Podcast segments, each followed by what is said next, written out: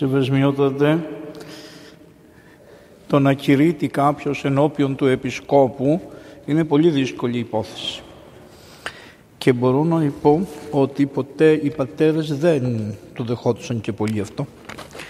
Γιατί, γιατί όλα τα χαρίσματα, τα επτά χαρίσματα του Αγίου Πνεύματος τα έχει η αρχιεροσύνη σας. Γι' αυτό και τα άμφιά σας είναι επτά. Ενώ των παπάδων είναι πέντε. Και του διάκου τρία. Ηγούμενες ευχαριστώ. Ποιος είναι ο παππούλης αυτός εκεί; Ο πατήρ Θεοφάνης. Θεοφάνης. Αδερφοί, σας ευχαριστώ γεροντά που με καλέσατε εδώ και μου δίνετε το δικαίωμα ενώπιον της αρχιεροσύνης σας να μιλήσω. Θα ακούσετε, θα το φτιάξουμε λίγο, μη στεναχωριάστε.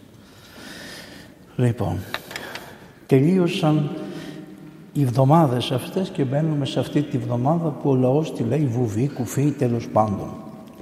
Ακολουθίες έχει, προηγιασμένες έχει. Απλώς δεν έχει αυτά τα ωραία που μας μαζεύαν την Παρασκευή και λοιπά τους χαιρετισμούς. Μας αφήνει η Εκκλησία λίγο να ξεκουραστούμε να τελειώσει, να έρθει το Σάββατο του Λαζάρ, σήμερα η χάρη του Αγίου Πνεύματος πάντα ημάς ενήγαγε και πάντες έρονται στο σταυρό σου λέγομενο, ανά εν της υψής της ευλογημένος ο ερχόμενος και μετά άιντε να ανεβούμε σε ένα γαϊδούρι και να πάμε. Σήμερα θα σας πω ένα ωραίο. Εγώ κάποιοι παπικοί παπάδες είχαν κάποια θέματα και τους είπανε κάποιοι «Μωρέ είναι ένας τρελός παπάς ορθόδοξος εκεί στα YouTube, στα YouTube. Δεν τον ακούτε τον παπά να τον βρείτε να σας πει για τα προβλήματα που έχετε γιατί έχουν κάποια θέματα οι άνθρωποι δεν μπορώ να τους εξομο... Μπορώ να τους ακούσω, δεν μπορώ να τους διαβάσω συγχωρητική ευχή. Καθολικοί παπάδες. Με πήρανε οι άνθρωποι, και σήμερα μου, μου στείλανε τώρα που ερχόμουν από τα μοναστήρια κάτω 20 φωτογραφίες που κάνουν, έχουν την Κυριακή των Βαΐων αυτοί οι καθολικοί. Όχι θρήσκευμα, όχι πίστη, όχι πίστη, τίποτα. Η καθολική ομολογία. Εγώ έτσι συνηθίζω να τους λέγω. Ακούσατε από τον απόψε, από τον Εσπερινό εκεί είπε κάτι ότι το πρόβλημα είναι ο πλούτος. Το πρόβλημά μας είναι ο πλούτος. Γι' αυτό όλη αυτή η εβδομάδα παίζει με τους δύο Λαζάρους. Επειδή θα αναστήσει ο Χριστός το Λάζαρο, αλλά και ο πτωχός ο Λάζαρος αναφέρεται και όταν ο Λάζαρος είπε «Κύριε, στείλε στα αδέρφια μου κάποιον να τους πει γιατί και είπε έχουν τους προφήτες και αυτός είπε όχι κύριε άμα αναστηθεί κάποιος από τους νεκρούς έτσι είσαι. Θα σας αναστήσω και θα το λένε και Λάζαρο και τους ανέστησε και τον λέγανε και Λάζαρο και όχι μόνο δεν πιστέψανε αλλά τον εσταυρώσανε κιόλας. Πότε περάσανε οι μέρες. Κάνουν λοιπόν ένα παίγνιο οι ακολουθίες μεταξύ των ψαλτικών που αφορούν τη Μάρθα, τη Μαρία. Λέει για την αρρώστια ότι αρρώστησε τώρα. Μετά λέει ότι είναι δυο μέρες άρρωστος. Μετά λέει ότι πέθανε. Μετά λέει ότι είναι δεύτερη μέρα πεθαμένος. Μετά λέει ότι είναι τρίτη μέρα πεθαμένος. Το Σαββάτο πάει. Όλη η εβδομάδα είναι με αυτή τη διαδικασία. Εγώ λοιπόν θα σας πω από με αυτόν το περίφημο βιβλίο το τριώδιο το οποίο σιγά σιγά μαζεύει όταν το πρωτοανοίγεις λες πω πω πότε και τώρα που έφτασες εδώ λες δόξα ο Θεός προχώρησε το πεντηκοστάριο είναι άμα δείτε είναι λίγο μικρότερο ενώ το είναι μεγάλο και έχει πολλές ακολουθίες πολλά αναγνώσματα κλπ. Θα με συγχωρέσετε λίγο διότι μου, φέρν, μου τρώνε το μαρουλόφυλλο. Το ξέρετε το μαρουλόφυλλο. Ένας παπάς σε ένα χωριό για να βρίσκει το Ευαγγέλιο έβαζε ένα μαρουλόφυλλο την προηγούμενη μέρα. Και πήγαν τα παιδιά του ιερού και το πήρανε το μαρουλόφυλλο. Και λέει ο παπάς, είπε ο Κύριος Κύριζε ο παπάς το βιβλίο, είπε λέει ο κόσμος από κάτω, τι είπε να πάρεις στο καλό αυτόν που πήρε το μαρουλόφυλλο. Αυτό είπε ο Κύριος. Λοιπόν έτσι έχω και εγώ αυτά τα μαρουλόφυλλα και στο τέλος τα χάνω. Είναι ωραία, δυο λεπτά να το βρούμε αυτό. Τι θα σας κάνω, την Ιερά Ιστορία γρήγορα και ωραία για να ετοιμαστείτε και τα έχει όλα μέσα. Ό,τι θέλεις το έχει μέσα. Συγγνώμη λίγο, Κυριακή Πέμπτη των Εστιών, ευλογημένο που πήγες. Ωραία. Όχι Πέμπτη πρώτων Βαΐων. Εδώ είμαστε. Λοιπόν, ακούστε.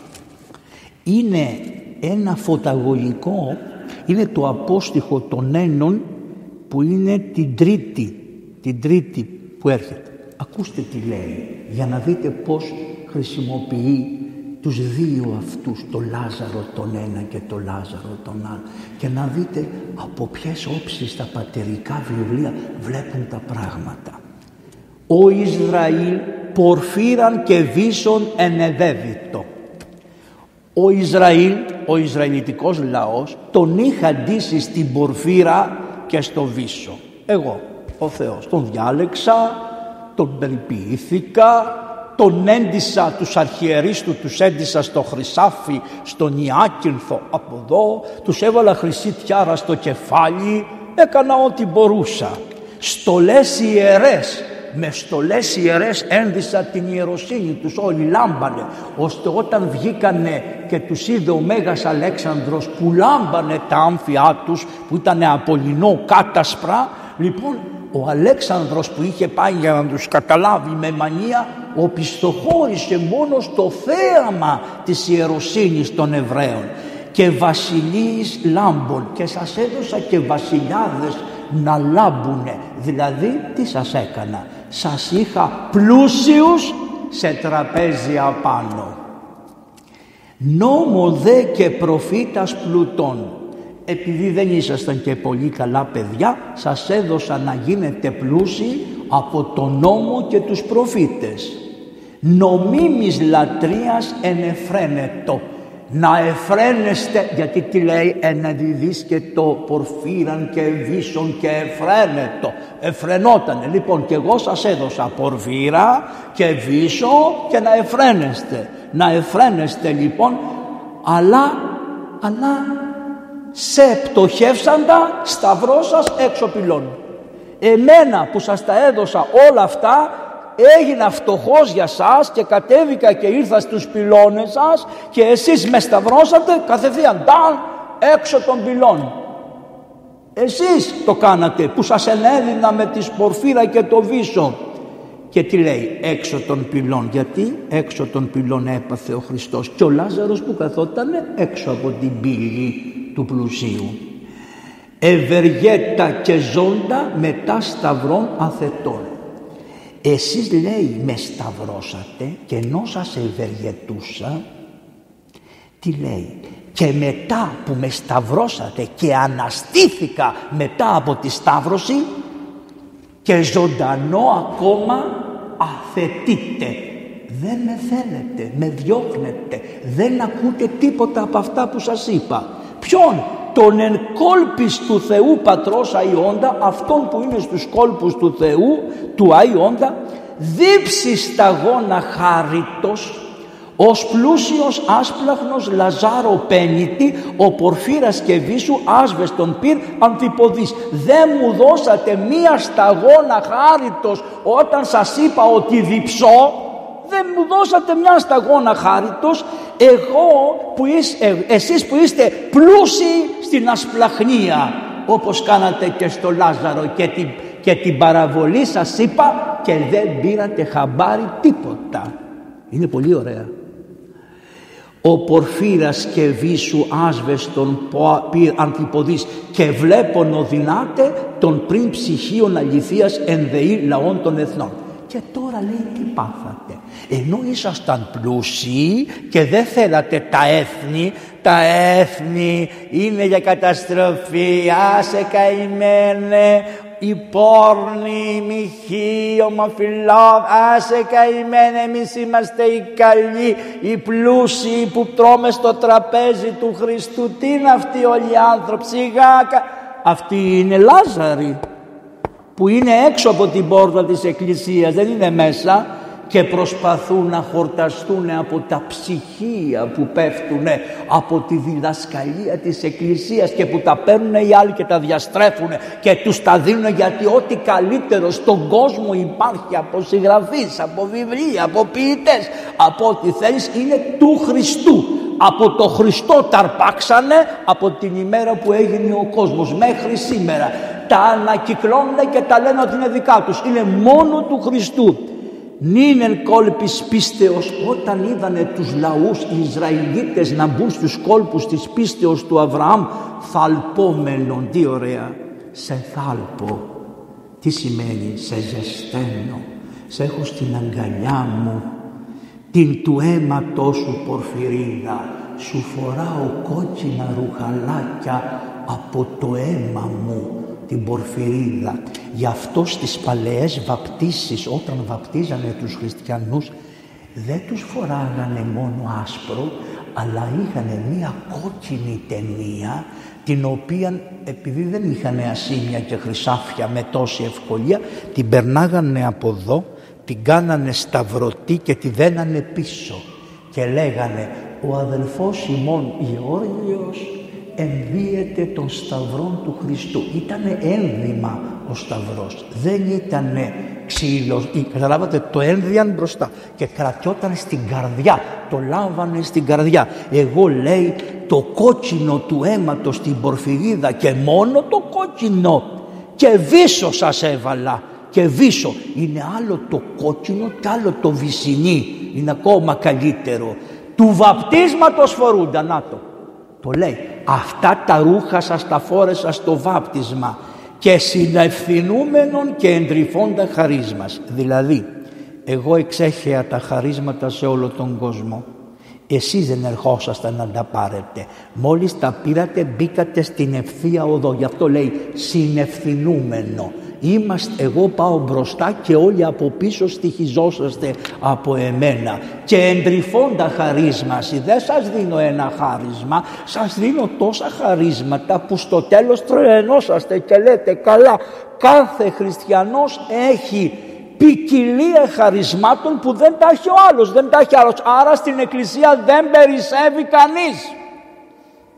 Να το προσέξουμε αυτό. Γιατί είναι και στα μοναστήρια γιατί έχουμε και μοναχούς και μοναχές που λένε αυτός ο αδελφός δεν κάνει ξέρω εγώ μην το πείτε αυτό γιατί όλοι έχουν χαρίσματα εντρυφώντα χαρίσματα. Μα δεν τα βλέπω δεν τα βλέπεις κάνε λίγο τα μάτια έτσι κάτι συμβαίνει.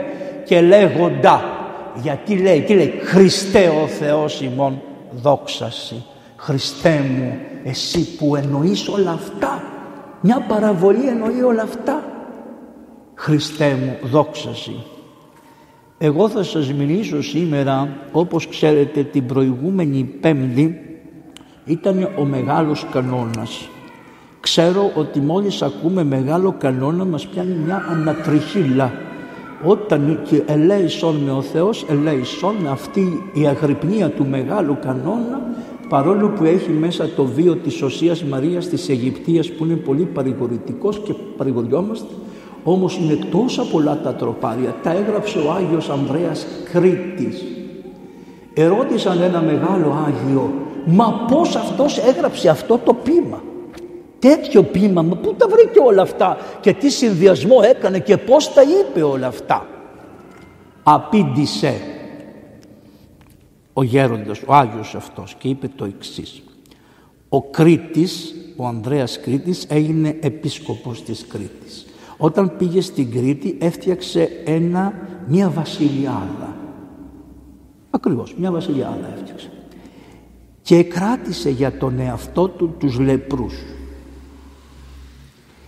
Λέει μέσα ο βίος του το στόμα. Αυτοί πρώτα τα ψέλνανε ερχόταν στο, στην καρδιά τους το ψέλνανε για να μπορούν να καταλάβουν σωστά για να μπορείς να τα ψάχνεις μετά εσύ γιατί ήταν και με, ξέρανε τα μουσικά και μετά το έγραφε Αυτός τι έκανε, με το στόμα που έψελνε κάθε βράδυ πήγαινε στις πιοροούσες πλευρά, ε, πληγές τις καταφυλούσε και ρουφούσε το πίον. Είδατε που καμιά φορά όπως λέγανε η παλαιά μας σε δαγκώσει μια οχιά το ξύζεις και ρουφάς και το φτύνεις. Αυτό δεν είναι πολύ σωστό ιατρικό, αλλά αυτός έκανε αυτό. Ρουφούσε το πίον του αρρώστου, το φτύνε, τον περιποιόταν ο ίδιος ο επίσκοπος και μετά έγραψε και το μεγάλο κανόνα. Ναι βέβαια, ευχαριστώ πολύ, έτσι γράφεται.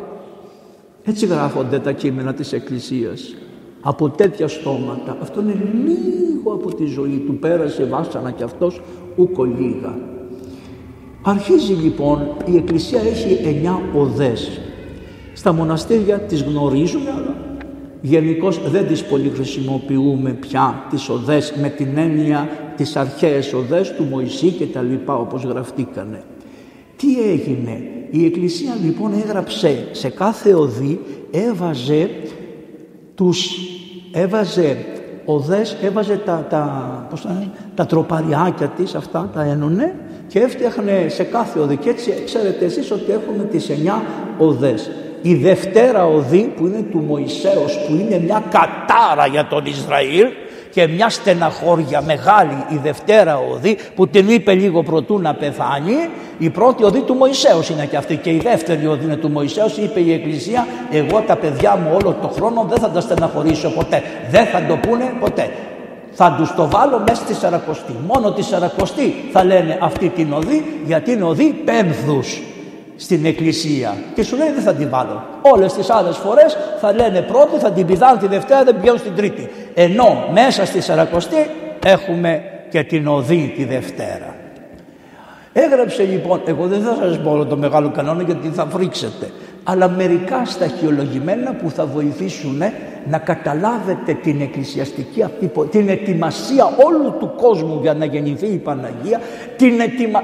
λένε ότι μέσα στην Παλαιά Διαθήκη έχουν πολλές αμαρτίες οι άνθρωποι και έχουμε μια ιστορία αμαρτών. Ευχαριστώ πολύ, γι' αυτό τα διαβάζουμε, γιατί οι Άγιοι μας δεν ήταν αμαρτωλοί πολλές φορές και γίνανε δια της μετανοίας, μεταποιηθήκανε και γίνανε αστέρες διάτοντες γιατί ποιος σας είπε τότε τι θα γινότανε ποιος θα σωνότανε θα αυτό είχε δίκιο κύριε που ρωτήσαν οι μαθητές και ποιος θα σωθεί γιατί είπε δυσκόλωση τα χρήματα έχοντες εισελεύσονται στη βασιλεία των ουρανών. Και πάλι οι Απόστολοι που δεν είχαν λεφτά Καλά να πήγαινε ο Ιούδας που είχε το, το γλωσσοκόμι, το γλωσσόκομο, γιατί το λέγανε γλωσσόκομο, γιατί όπως ήταν έτσι το πουγγί είχε μια γλώσσα κραπ ώστε να μην του πέσουν και ποτέ. Γι' αυτό λεγόταν και το γλωσσόκομο ευάσταζε, είχε μια γλωσσάρα αυτό και το, το είχε κρυμμένο εκεί πέρα. Και πάει και του λένε και λέει τι είπε ο Κύριος, δεν μπαίνετε όσοι έχετε πλούτο στη Βασιλεία των Ουρανών. Ρωτάει μια μέρα ο Παπαεφρέμου Κατουνακιώτης, δεν μου λες, μου λέει εσύ που τα ξέρεις όλα, γιατί Ούτε εμείς θα μπούμε στη βασιλεία των ουρανών αφού ο Κύριος είπε ο πλούσιος δεν μπαίνει. Και οι Απόστολοι πήγανε στο Χριστό και του είπανε ε, τότε δεν θα σωθεί κανείς αφού οι Απόστολοι είχαν πει Κύριε ειδού τα αφήσαμε όλα για σένα πώς δεν θα μπούμε; Και είπε ο Παπαεφρέμ ωραίο γιατί δεν αφήνεις τα νοήματα είσαι πλούσιος στα νοήματα Νομίζεις ότι εσύ ξέρεις την καλογερική, εσύ ξέρεις την παπαδική, εσύ ξέρεις την ιατρική, εσύ τα ξέρεις όλα και είσαι λοιπόν πλούσιος αφού τα ξέρεις όλα και τα έχεις πλούσιος, πολλά, από το πολλά, από το πλέον. Εσύ έχεις τα πλέοντα χαρίσματα, τα πλέοντα εξυπνάδικα, τα πλέοντα. Γι' αυτό είπε ο Χριστός ότι δεν θα μπεις κανείς όταν δεν ανοίξει τούτο το θησαυροφυλάκιο καλά αυτό. Γιατί αυτό ιατρικό εγώ όταν με πήγε μου λέει Κακομύρη πόσα χρόνια σπουδάζει στην ιατρική έξι άλλα τόσα χρόνια σαν τη Μαρία την Αιγυπτία θα κάνεις να πετάξεις το μπράβο που σου έχουν πει ο κόσμος γιατί η ιατρική είναι μία, ήταν τουλάχιστον μία επιστήμη που σε ανέβαζε, σε έκανε καλό γαμπρό, σε έκανε ου, μια χαρά, είχες πολλά δικαιώματα και ο κόσμος εντάξει όλο μπράβο σου λέγε και άμα είδατε από την επιστήμη την ιατρική υποφέραμε πριν λίγα χρόνια. Ξέρετε, μαζί σε συνοδεία με το δημοσιογραφικό κόσμο και την εξουσία. Αυτά. Πλούτη είναι αυτά. Τι είπε ο Χριστός; Ρε αδειάστε τα κεφάλια σας. Αδειάστε τις καρδιές σας. Ανοίξτε τις καρδιές. Ανοίξτε τα μάτια σας και πορευθείτε. Και άμα τα αφήσετε αυτά που σας φαίνονται εσάς αδύνατα είναι δυνατά για μένα. Εγώ θα την κάνω τη δουλειά. Τι σας νοιάζει σας; Πόθεν άρξω με θρηνήν τα του αθλίου μου βίου πράξης. Από πού να αρχίσω να θρηνώ, προσέξτε, τα του αθλίου μου βίου πράξης. Άρα, προσέξτε, άλλο ο βίος και άλλο οι πράξεις. Άλλο ο βίος και άλλο η πολιτεία. Τι διαβάζετε στα συναξάρια, βίος και πολιτεία του Αγίου Τάδου. Ο βίος είναι η εσωτερική πνευματική κατάσταση του ανθρώπου. Η πράξης είναι το αποτέλεσμα της εσωτερικής καταστάσεως του ανθρώπου. Από πού να αρχίσω να θρυνώ το βίο μου το κρυφό που είναι γεμάτος δαιμόνους, διαβόλους, φαντασίες, εικόνες αυτά από πού και που δεν μπορώ και να το συγκρατήσω αλλά μου βγαίνει και στις πράξεις. Και όσο να κάνω τον υποκριτή, να κάνω τον καλό, να κάνω εκεί, τα, τα θεούσικα εκεί σε μια στιγμή θα κάνω το μάτι έτσι κλακ και θα φανερωθεί από μέσα όλος ο ψεύτικος βίος. Πόθεν άρξω με θρηνήν τα του αθλίου μου βίου πράξης από πού να αρχίσω; Και πότε να αρχίσω; Και πώς θα το κάνω; Δίδαξέ με Κύριε τα δικαιώματά σου. Ευλογητός η Κύριε. Δίδαξέ με τον τρόπο με τον οποίο να αρχίσω να φρυνώ για τις πράξεις μου. Λοιπόν ποια αναπαρχήν επιθύσω Χριστέ την ίνθρινοδία ποια να βάλω αρχή; Από πού να αρχίσω για να θρυνήσω την κατάστασή μου; Αχ Μάρθα και Μαρία από αρχίσατε να κλαίτε τον πεθαμένο σας που είχατε τον αδελφό σας τον Λάζαρο; Εμείς έχουμε δικό μας πεθαμένο την ψυχή μας και τρέχουμε και κλαίμε των γειτόνων και αντί να κοιτάξεις τη δική σου ψόφια ψυχή λες αυτού η ψυχή ψόφια, ω τούτο. Ενώ σου λέει πότε να με εγώ, θρηνήν εγώ. Δεν λέει για τους άλλους, λέει για σένα από πού να αρχίσεις. Λοιπόν, άλλος έσπλαχνός μη δώσ παραπτωμάτων άφεση. Κύριε, εγώ ξέρω ότι ακόμα και για να προσευχηθώ σωστά, αν δεν επινεύσεις εσύ να με διδάξεις πώς προσεύχονται, δεν θα το καταφέρω. Υπήρχαν παλαιά, κάνανε προσευχή για να προσευχηθούν σωστά. Κάνανε πρώτα προσευχή, υπάρχει κείμενο που κάνανε προσευχή για να προσευχηθούν σωστά. Είναι πολύ βασικό αυτό. Σου λέει δεν ξέρω.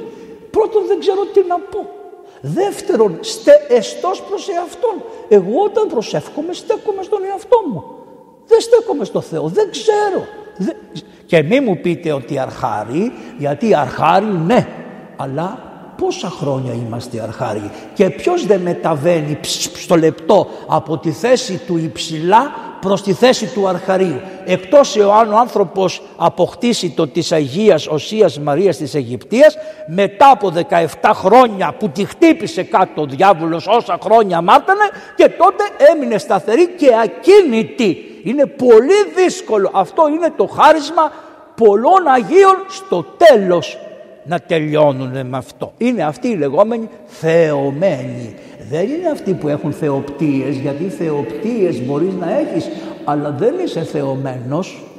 Λέμε για αυτόν που είναι, θεο, που είναι ακούνητος.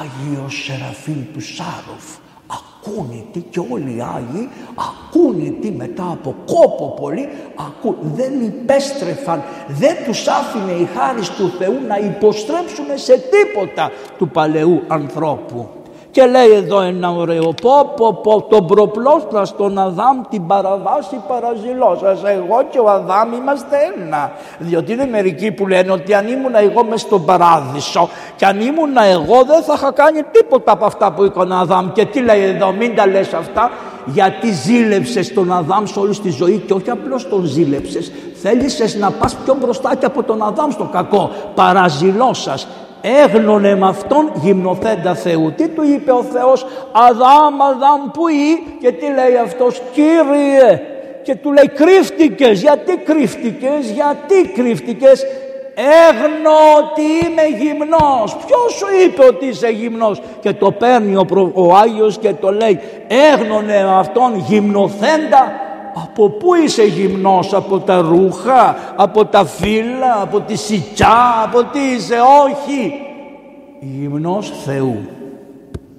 Αυτό είναι το θέμα. Ότι δεν έχεις το Θεό σου ανθρωπέ μου. Δεν έχουμε το Θεό μας.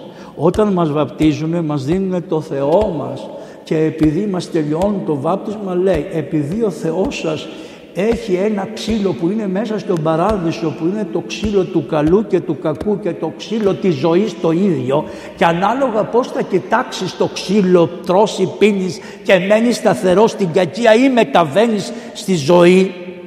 Αυτά τα ερμηνεύουν και όποιος έχει αντίρρηση γι' αυτό να πάει να διαβάσει την Κυριακή εκείνη που ευγήκε ο άνθρωπος από τον παράδεισο την ερμηνεία στο Τριώδιο όλα τα βιβλία της Εκκλησίας αν τα μελετήσετε τα εκκλησιαστικά αυτά που, που χρησιμοποιείτε τα λένε όλα με κόμμα, με τελεία, με όλα. Και πατερικά γιατί αυτοί τα πήραν από τους πατέρες και τα βάλανε εδώ μέσα. Δεν μπορείς να διαβάζεις τη ζωή του πατέρες διαβάστε τα αυτά τα ψηλά γράμματα και θα τα καταλαβαίνετε πλήρως. Λοιπόν εμ' αυτόν γυμνοθέντα Θεού και της αηδίου βασιλείου τρυφής. Το θέμα είναι ότι όχι μόνο γυμνώθηκα από το Θεό, αλλά γυμνώθηκα και από την αίδιο βασιλική τρυφή που είχες διά τας αμαρτίας μου.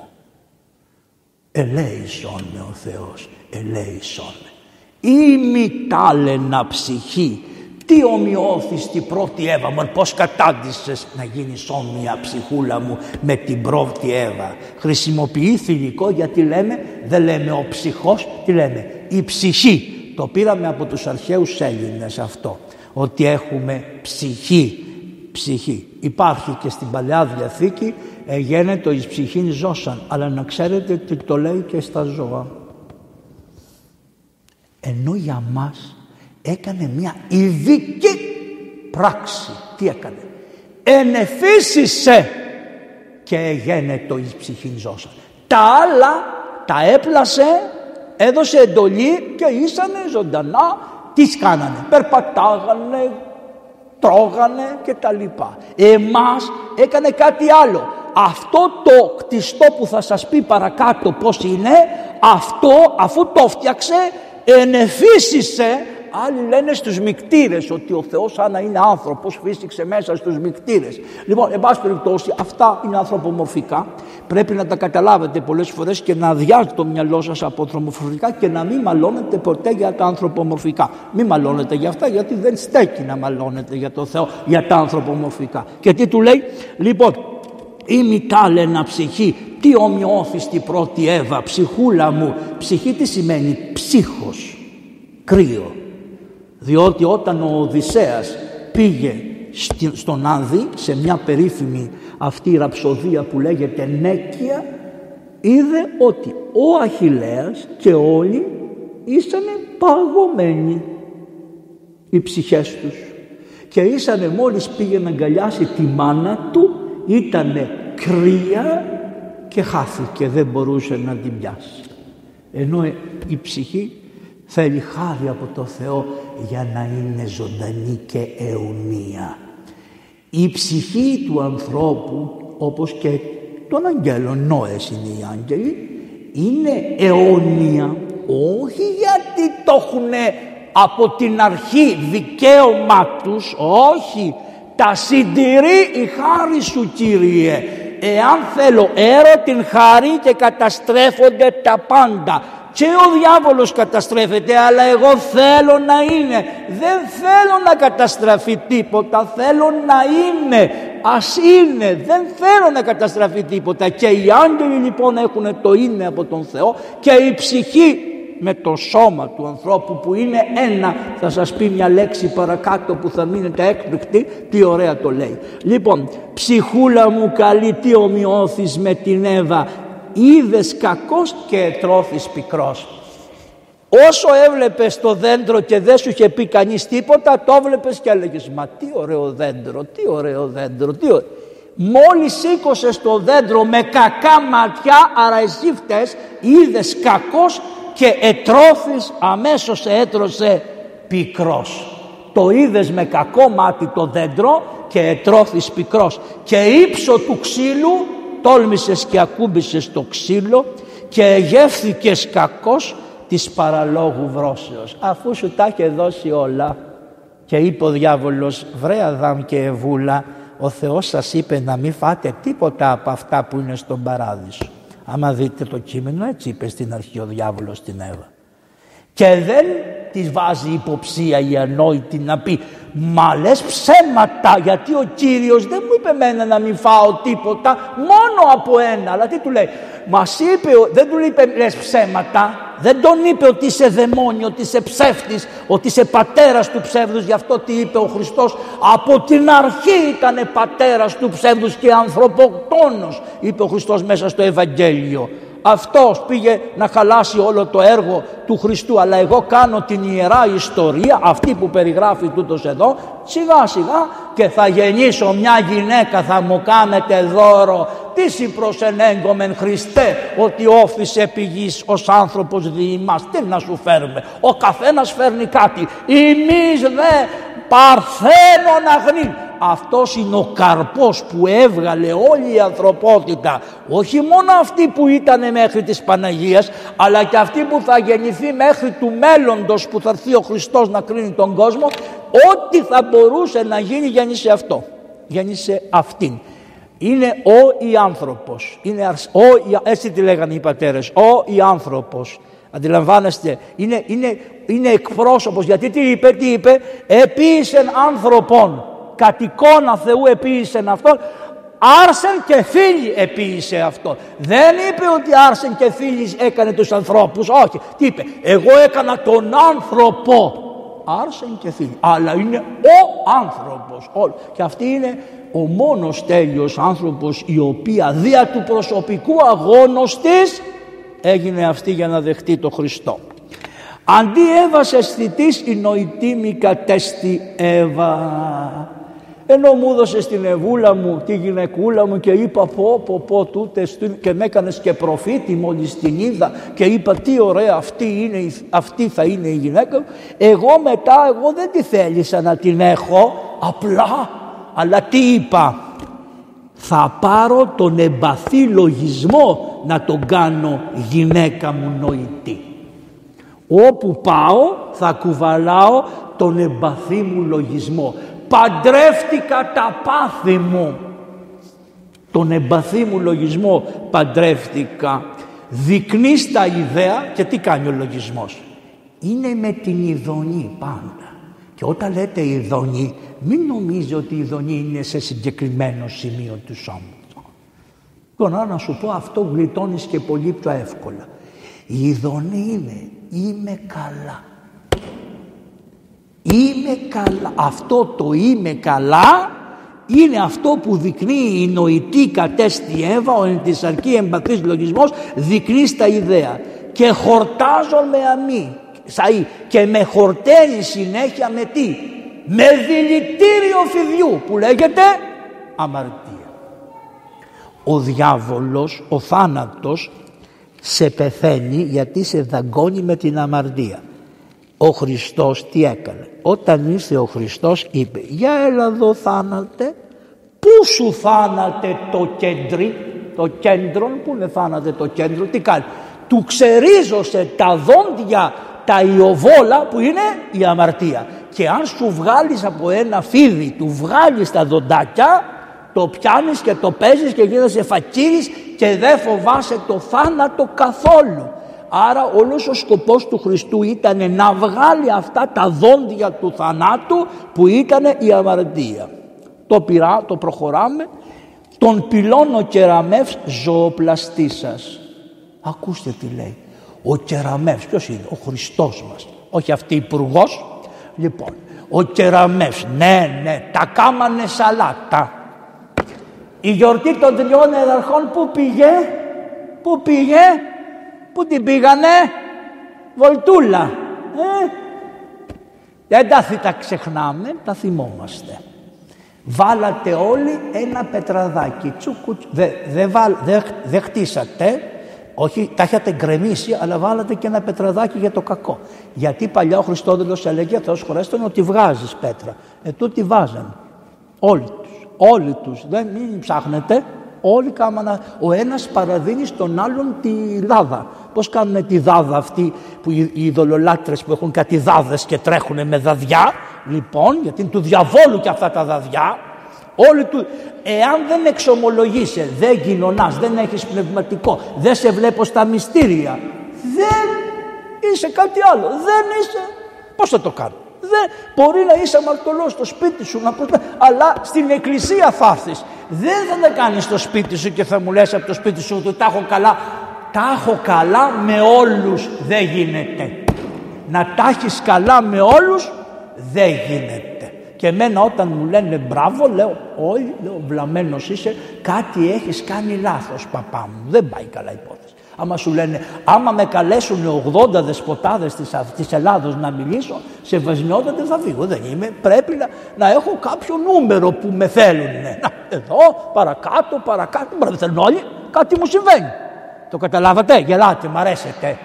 Αλλά δεν γελάτε όπως γελάνε στην Κρήτη που κάνουν χω, Εδώ είσαστε ήπιοι, γιατί είσαστε στα ψηλά βουνά.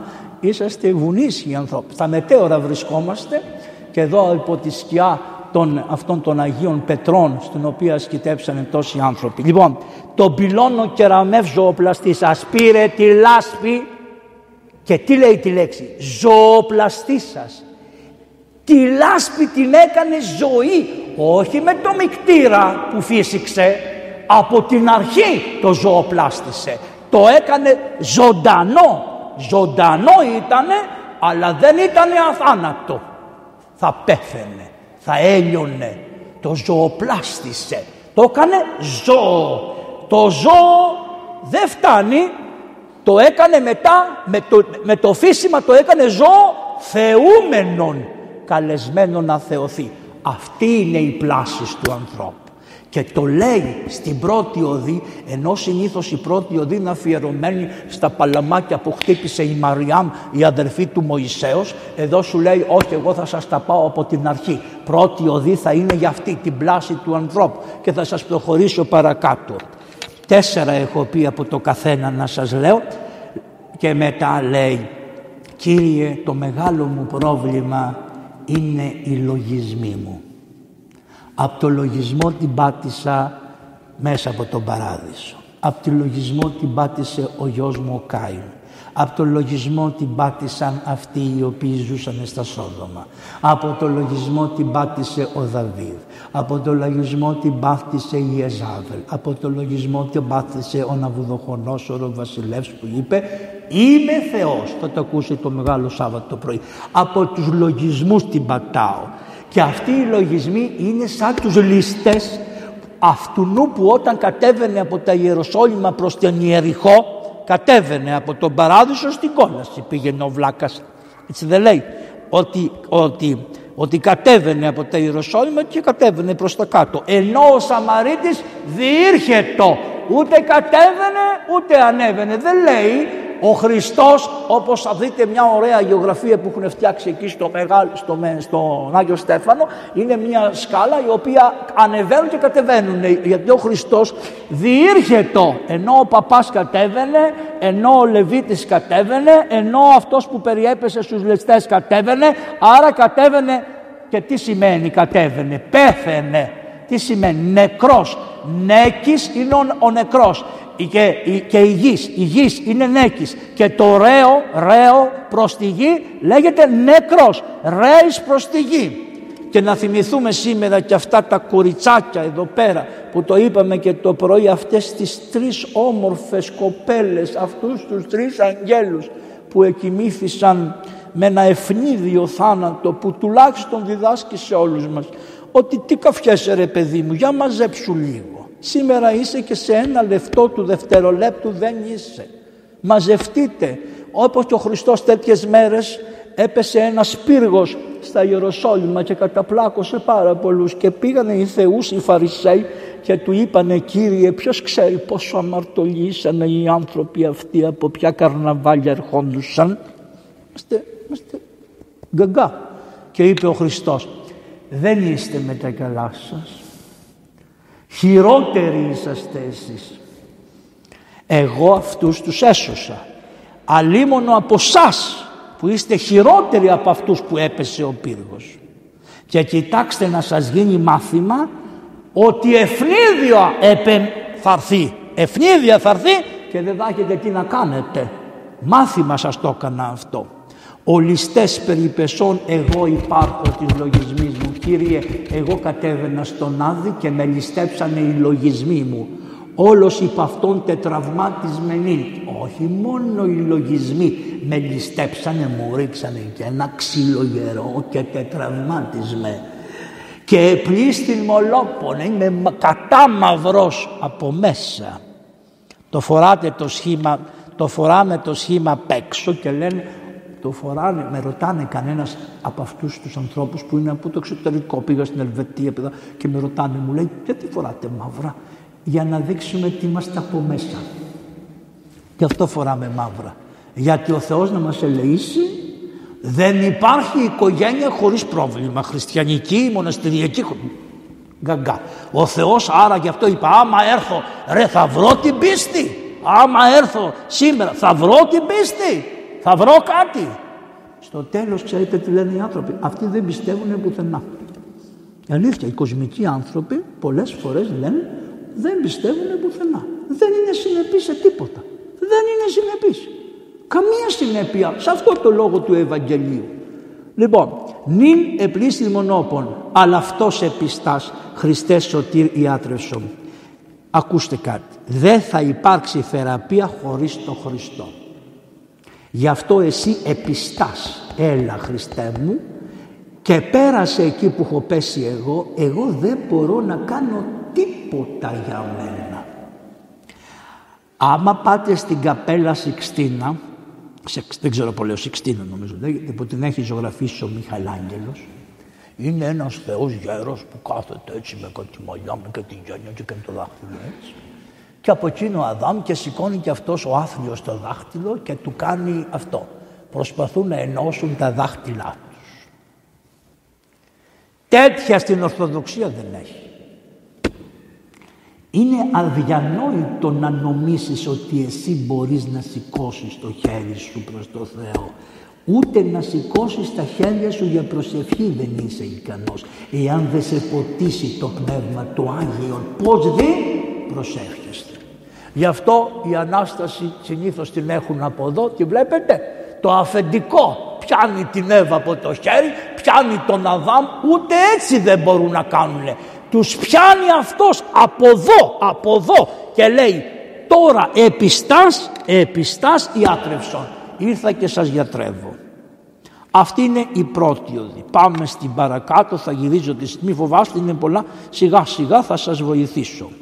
Λοιπόν, λέει εδώ πέρα, πάμε τώρα στον άλλον λοιπόν και λέει εδώ πέρα, πάντα στους προσνόμου προδραμούσα ψυχή το σιθ ούχο μειώθης ούτων ενός εμιμήσω ούτων ενόχτη μεταθέσει ούτων νόε αλόφθης πενιχράτης των δικαίων ζωής ρε ψυχή μου λέει τόσες φορές σου τόσα παραδείγματα σου φέρανε μέσα από την Παλιά Διαθήκη δεν έμαθες παραδραμούσα λέει και το νόμο δηλαδή τι λέει ο νόμος οι δέκα εντολές είναι δύσκολες η ψυχή. Άσε καημένη ας κάνουμε του Αβραάμ. Ας κάνουμε του Νόε, ας κάνουμε του Ενόχ, ας κάνουμε του, ε, πώς το λένε, ε, του, ε, του ενός, ας κάνουμε τη Σύρ. Απλά πράγματα, τρώμε, πίνουμε, έχουμε τρεις γυναίκες, απλά πράγματα, ας να κάνουμε τον νόμο. Και ούτε με αυτό δεν το βρήκες. Και με αυτούς ακόμα τους πριν τον νόμο ανθρώπους δεν τα βρίσκεις. Δεν κάνεις τίποτα. Γιατί μήπως έκανες του Νόε που ο Μαυρονόε παρουσιάστηκε ο Θεός όταν ήταν τόσο χρονών και του λέει Νόε τα πράγματα δεν πάνε καθόλου καλά αυτούς μετανόησα που τους έκανα να τους κάψω, να τους κάνω αυτό και δεν υπήρχε και Παναγία να τον παρακαλέσει να μην το κάνει. Και λέει εγώ μετεστράφη που επίησα τον άνθρωπο χτίσε μια κυβωτό και έφτιαξε την κυβωτό με τα ξύλα από τρία είδη μόνο ρητινοφόρα από κέντρο, από πεύκο και από κυπαρίσι δηλαδή από ότι είναι. Και ο Σταυρός άρα η κυβωτός είναι ο Σταυρός η Εκκλησία ό,τι λέμε για το Σταυρό είναι για την Εκκλησία. Να το ξέρετε αυτό. Και ότι δηλαδή Σταυρός και Εκκλησία. Και ό,τι λέμε για την Εκκλησία τα ίδια λέμε για την Παναγία. Χαίρε Σταυρέ, χαίρε Εκκλησία, χαίρε Παναγία. Το ίδιο είναι το πρόσωπο, το, το, το σταυρό τον αντιμετωπίζουμε σαν πρόσωπο. Σαν πρόσωπο. Όλα που λέμε στο σταυρό σαν να είναι πρόσωπο. Το ίδιο είναι η Εκκλησία και όπως λέει ο Απόστολος Παύλος και το ίδιο είναι η Παναγία. Ό,τι λέτε για αυτούς τους τρεις είναι το ίδιο. Ό,τι πεις για την Παναγία είναι για το Σταυρό και ό,τι πεις για το Σταυρό είναι για την Εκκλησία.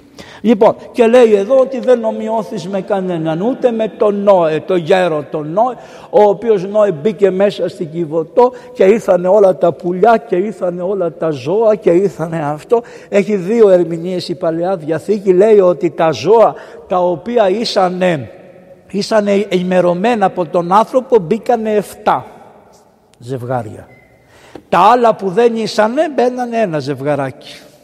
Γιατί, γιατί λέει ο Θεός θα τους σώσω που θα τους σώσω. Μου κάναν τόσο κόπο να τα εξημερώσουν, να μην τους πεθάνουν αμέσως τους ψοφίζει κανένα, να τους τα κάνω 7 ζευγάρια, 7 μυστήρια, 7 ζευγαράκια να είναι μέσα και ενώ μπήκανε στην Κιβωτό και ενώ είχαν φαγητό μέσα μόνο χόρτα δεν έφαγε το λιοντάρι την κατσίκα. Ενώ μέσα στην εκκλησία τρώει ο ένας τον άλλον που είναι η κυβωτός της σωτηρίας. Μη μου πείτε όχι διότι θα σας κοροϊδέψει η καρδιά μου. Τρώμε ο ένας τον τα ζώα τα ζώα είναι την κυβωτό μπήκανε ζώα με νύχια, με, με τέτοια, με αυτά, με εκείνα και πήγε το καθένα στη θεσούλα του και δεν είπε πίσω, πήγε από εκεί. Για μια καρέκλα, εγώ έχω δει στις εκκλησίες τον Άγιο Σπυρίδωνα στο Εγάλιο που έχετε εδώ το καλύτερο όμως παλικάρι, τον Κωνσταντίνο τον Ιεροψάλτη, ξέρει ο Κώστας, έψελα μια φορά τον Πολυέλαιο,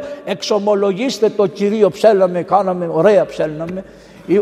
Γέρασα και τώρα έχω αναμνήσεις. Λοιπόν, και όλες οι γριές, οι κακές γριές της παλιάς εποχής με τις μαντήλες, με κάτι δοντιά έτσι, που δεν αφήνανε τις καρέκλες, τις είχαν δικές τους. Και καθόντουσαν όλες εδώ μπροστά, μπροστά.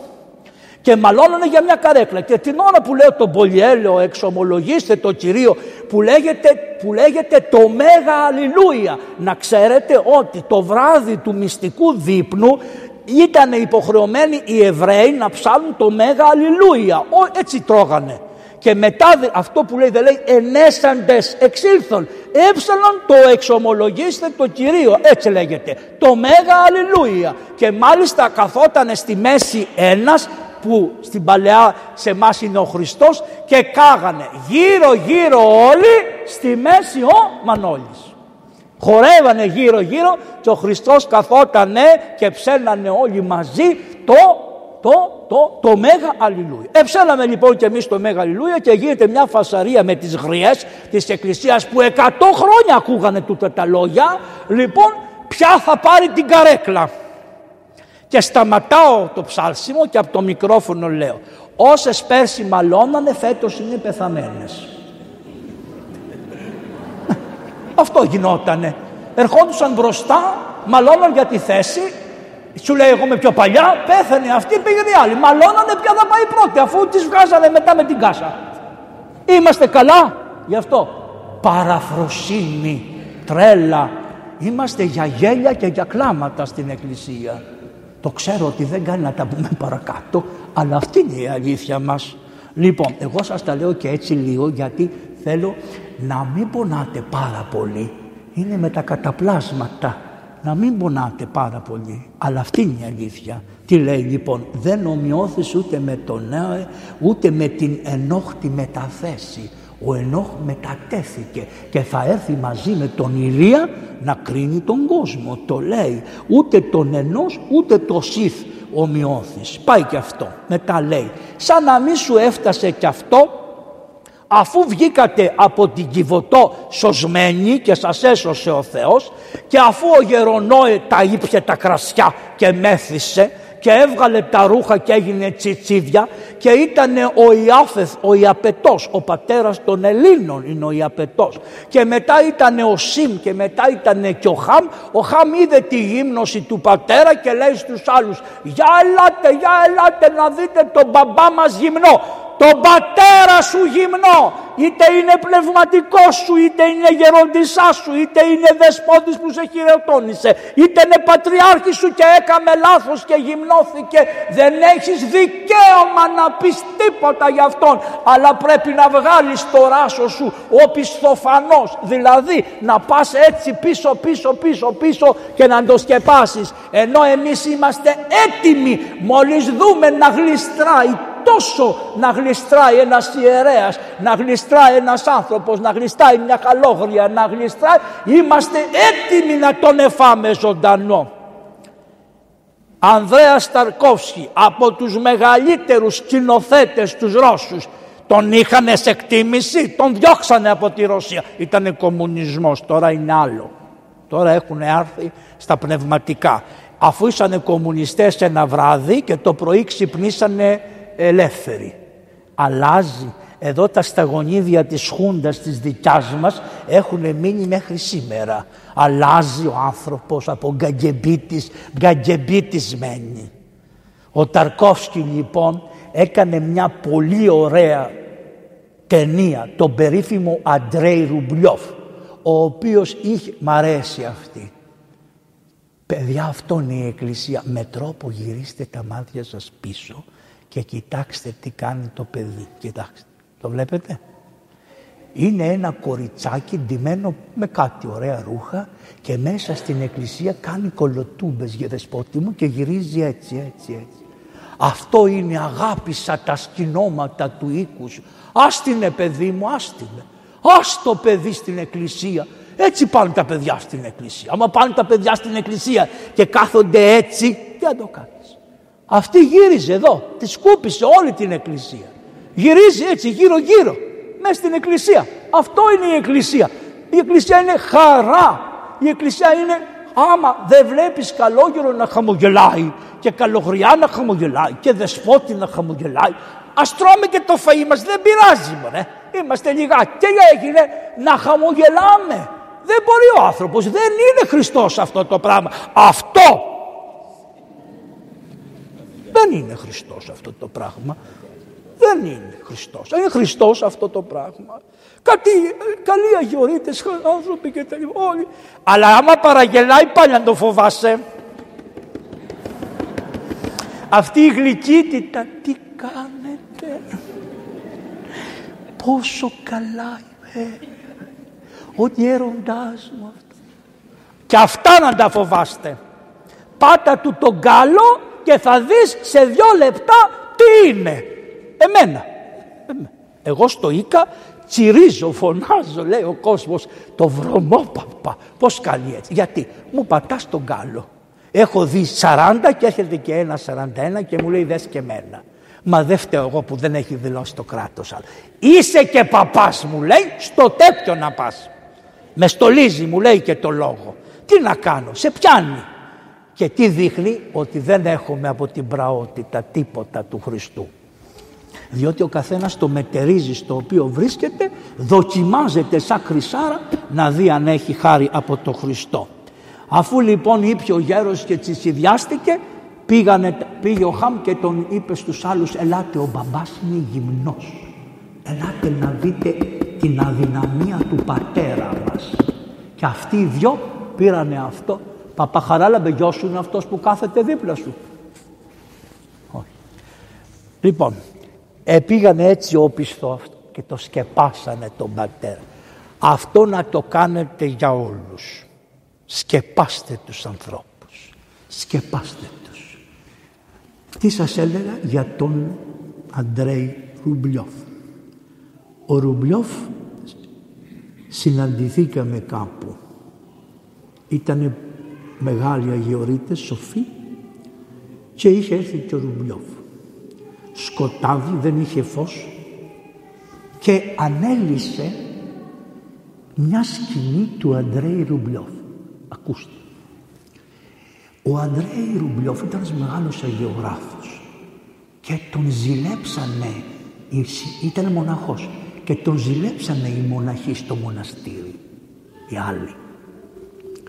Και αυτός που του έμαθε να ζωγραφίζει, επειδή του έδωσε ο Τσάρος μια μεγάλη εικόνα, μια μεγάλη εκκλησία να γεωγραφίσει, έσπασε τα πινέλα το κακό του ότι ο μαθητής του έγινε καλύτερος από αυτόν.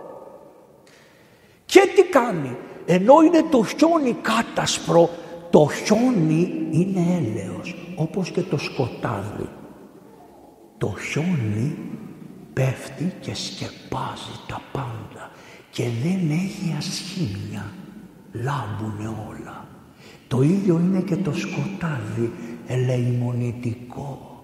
Γι' αυτό είπε ο Χριστός προσέξτε τη μέρα εκείνη που θα έρθει το φως ανεβρίστε, θα τα βρει όλα και αναλύσε και θα στα αναλύσει όλα. Προσέξτε το.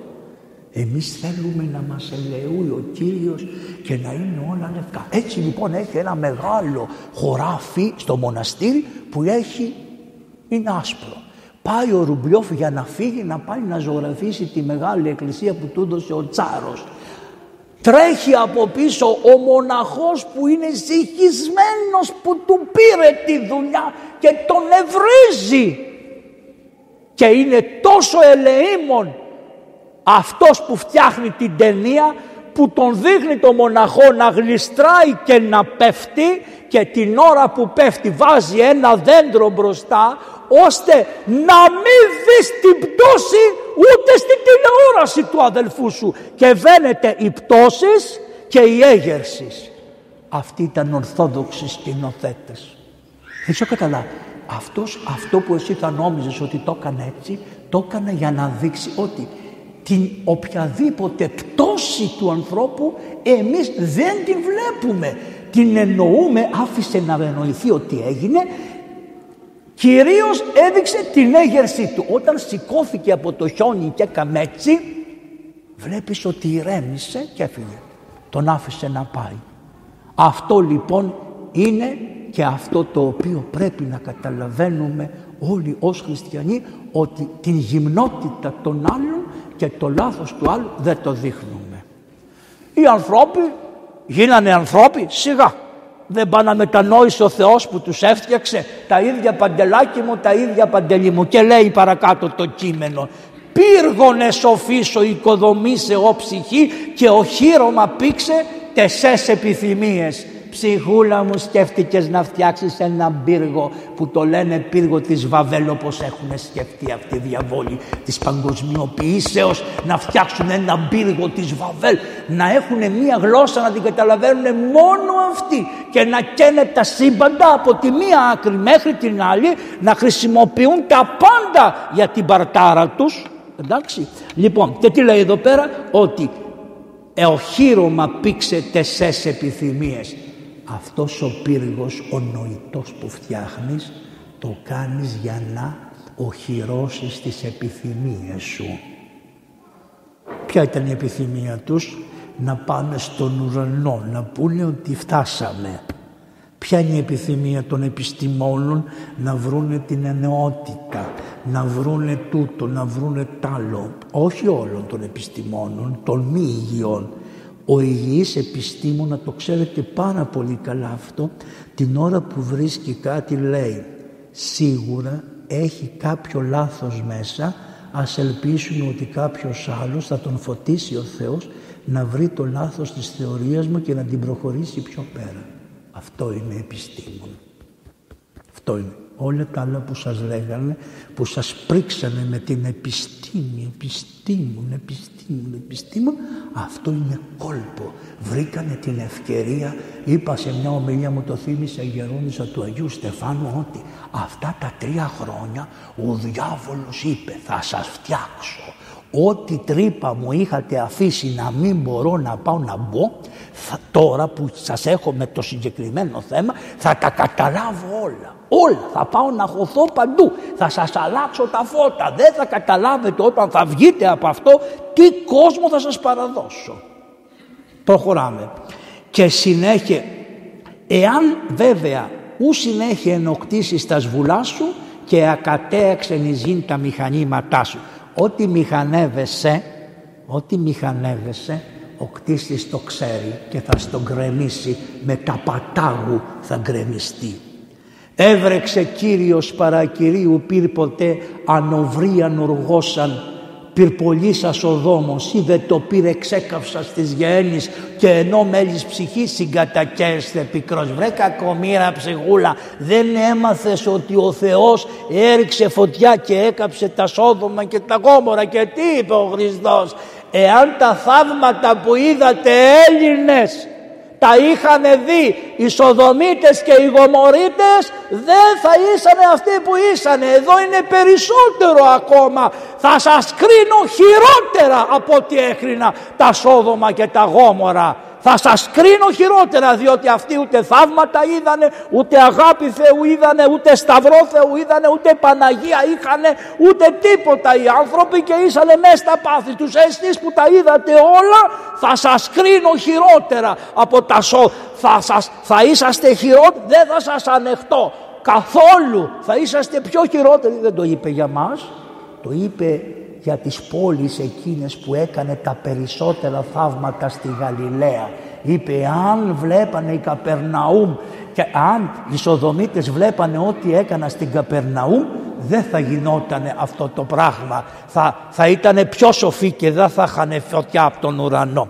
Και έπεσε φωτιά και τους έκαψε και τους ζωμάτισε και τους έλειωσε.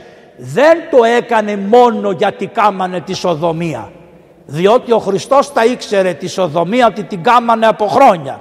Αλλά όταν θελήσανε και τον άγγελο και τους αγγέλους και είπανε δώσ' μας τους αγγέλους του Θεού να τους διαφθείρουμε και οι άγγελοι του Θεού είναι τα παιδιά των Ελλήνων και ζητάνε διαρκώς να διαφθείρουν τα παιδιά των Ελλήνων τι είπε ο Κύριος άντε να χαθείτε δεν αντέχω άλλο. Εσείς φάγατε τα παιδιά σας, τα φέρατε τα παιδιά σας να τα... την παρθενικότητα των παιδιών σας δεν μπορείτε λίγο να τη χαρείτε. Αυτή την απαλότητα του δέρματος, αυτή τη λάμψη των ματιών από τον καθαρό. Ο άνθρωπος που δεν έχει παρθενία έχει φοβερή ιδιοτέλεια.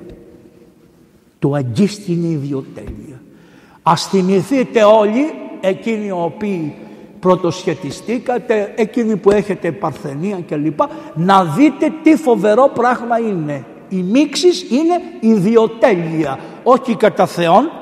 Αυτή σπάει την ιδιοτέλεια. Όλα τα άλλα ήσανε ιδιο, είναι ιδιοτέλεια. Και τι σου λέει, εκεί να πάτε ρε, στην ιδιοτέλεια του διαβόλου. Και ο Θεός όταν είδε ότι επιθυμούσανε και τους αγγέλους, λέει αυτοί δεν γίνεται τίποτα δεν τους έκαψε μόνο για τη Σοδομία. Να σου πω την αλήθεια, τα ξέρε.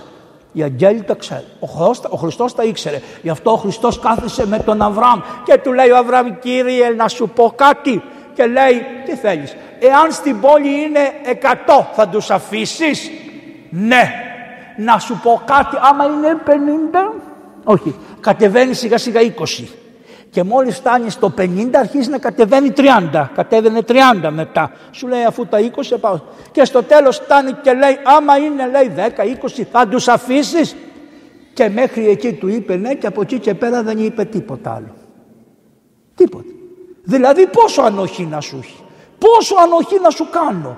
Σου είπα κάποιους νόμους του Αβραάμ, δεν τους έκανες. Σου είπα κάποιο το νόμο του Δεκαλόγου. Άντε κάτσε με αυτόν. Ούτε αυτόν τον θέλεις. Σου λέω με ένα καινούριο νόμο, θα το πει πιο κάτω, της αγάπης του Θεού. Ούτε αυτό το θέλεις. Επιτέλους είσαι μπέμπης, δεν μπορώ να σου κάνω κάτι τίποτα. Πρέπει να οριμάσεις όπως οριμάσανε και τα ζώα και το ζώο άμα του δώσεις ένα ψωμί θα σου κουνήσει την ουρά. Εσύ δεν εκτιμάς ούτε η κτήρης, ούτε ευλογής, ούτε τη γενιά σου. Ούτε, τον εαυτό, ούτε το παιδί σου δεν λυπάσαι βρε. Το παιδί σου που γέννησες, καλά τον εαυτό, το παιδί σου που είναι ίδιον των ζώων το φιλέσφυλαχνο, εκτός από τον κόρακα. Μόνον ο κόρακας δεν αγαπάει τα παιδιά του. Είναι μισεί τα τέκνα του. Είναι μισότεκνο πουλί. Ούτε τα ταΐζει, γι' αυτό λέει το ψαλτήρι «Οδηδόν τροφή της νεοσύς των κοράκων». Γιατί ο Θεός άμα δεν ήταν τα κοράκια θα είχαν εξαφανιστεί. Τους δίνει την τροφή ο Θεός, φωτίζει άλλα πουλιά και πάνε πάνω από τη φωνιά επειδή κράζουν συνέχεια και τα ταΐζουν. Δεν τα ταΐζει το ίδιο το κοράκι. Προχωράμε. Έβρεξε Κύριος πυρ παρακυρίου ποτέ ανοβρίαν οργώσαν πυρπολίσα οδόμων. Σι δε το πήρε ξέκαυσα στις γέννης, μόνος σου ψυχούλα μου και στο το πυρ της γέννης. Γιατί είναι μερικοί που λέει ο Χριστός έφτιαξε την κόλαση, θα σε πάω στην κόλαση, θα σε πάει στην... Όχι. Ο Χριστός έφτιαξε τον πύρινο ποταμό. Τον έφτιαξε αυτόν, τον πύρινο ποταμό. Όποιος είναι με τη φωτιά του Χριστού μπαίνει μέσα και βγαίνει. Όποιος είναι με τη φωτιά του διαβόλου μπαίνει μέσα και καίγεται. Αυτό είναι. Δεν ξέρει ο Χριστός να σε πάει στην κόλαση εσένα και τον άλλο στον παράδεισο. Μόνος σου πας. Εγώ τι λέει. Τι λέει, θα το, το ακούσατε στο Ευαγγέλιο, θα το ξαναπεί μέσα στη Μεγάλη Εβδομάδα το Ευαγγέλιο αυτό, νομίζω Μεγάλη Τρίτη, Μεγάλη Τάρτη το πρωί, θα το πει στο, στην προηγιασμένη, θα το ακούσετε. Που λέει, τι λέει, εγώ λέει, το, πήγαινε λέει στον παράδεισο εισέρχεται στη χαρά αυτό τον, τον, τον, τον, τον ετοιμασμένων από καταβολής κόσμο. Έτσι δεν λέγεται τον παράδεισο. Όταν λέει πηγαίνετε στο φίλο σας στο διάβολο να κάνετε βολτούλα, τους λέει πάτε, πάτε το ετοιμασμένο της, της, το διαβόλου και της αγγέλης αυτού. Δεν λέει από καταβολής κόσμου. Δεν θα μπορούσε να πει αν είχε ετοιμάσει την κόλαση από καταβολής κόσμου ενώ στο άλλο το λέει από καταβολής κόσμου. Εγώ τον παράδεισο έφτιαξα μάνα μου από καταβολής κόσμου.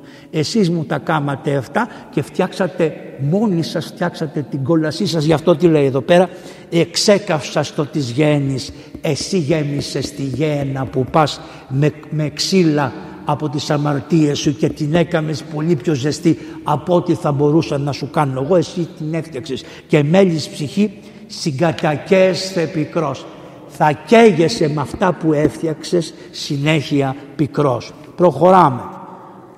Τους επινόε σωτήρης ελγικότητας εμιμισάμιν την εκείνον κληρωσάμενος καταδίκην εν κατακλυσμό καταδύσεως. Όταν έφτιαχνε ο Γερονόε την Κιβωτό, λέει, Πηγαίνανε αυτοί και του λένε τι κάνεις μπαρμπά, τι κάνεις γεροπαΐσιε, τι κάνεις Άγιε Πορφύριε, τι κάνεις, μετανοήστε δεν λέγανε αυτοί. Καλά ο γέρος τι λέει, έτσι λέγανε και για τον Νόε. Εκατό χρόνια ο Θεός τους περίμενε για να ρίξει τη, τη βροχή. Τους έλεγε ο Νόε, μετανοήστε ο Κύριος, ελάτε να μπείτε κι εσείς μέσα. Τι, Εκατό χρόνια τους έδωσε χρόνο. Τι άλλο να σου κάνει. 100 χρόνια τον βλέπανε να τη φτιάχνει και να το αυτό. Ενώ θα μπορούσε σε 10 χρόνια να έχει τελειώσει. 100 χρόνια του υποθεώ θα κάνεις για να σε βλέπουν μπας και μετανοήσουν και αλλάξουν και τη γνώμη μου. Αλλά αυτή εκεί.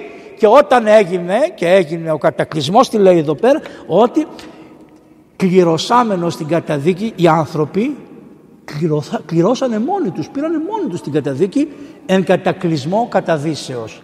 Βουλιάξανε Κόλασες είναι αυτό. Το νερό που τους έπνιξε είναι κόλασες για αυτούς. Τον χάμε εκείνον ψυχή την πατραλία μιμισάμενη την εσχήνου και κάλυψας του πλησίον ο πιστοφανός ανακάμψασα. Είναι αυτό που σας είπα ότι του, ε, την εσχήνη του πλησίον δεν την κάλυψες ψυχή μου ο πιστοφανός ανακάμψασα.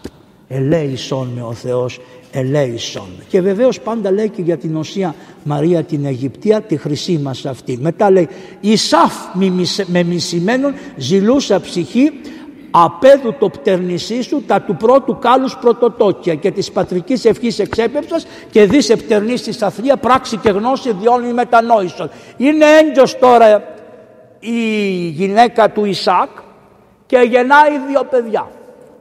Στην αρχή λοιπόν βγήκε πρώτος ο Ισάφ και τον βγάλανε Ισάφ. Μετά βγήκε ο Ιακώβ, αλλά ο γερός Ιακώβ, ο νέος Ιακώβ, είχε το χεράκι του στην φτέρνα του αδελφού του. Την είχε πιάσει. Οπότε ήταν σαν να βγήκανε και οι δυο μαζί. Δεν βγήκε ξεχωριστά το ένα μωρό και το άλλο.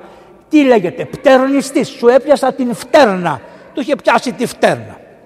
Ο Ισάφ ονομάστηκε Ισάφ, δηλαδή σημαίνει θερμασία, διάκραν θηλυμανίαν. Του άρεσαν και γι' αυτό λέει θα σε πω Ισάφ, θερμός. Από την πρώτη μέρα που του έδωσε ο πατέρας του το όνομα κατάλαβε τι θα ήταν. Και τον είπε Ισάφ, θερμασία, ζέστη, καύσος, πονηρός λογισμός και τον έβγαλε Ισάφ.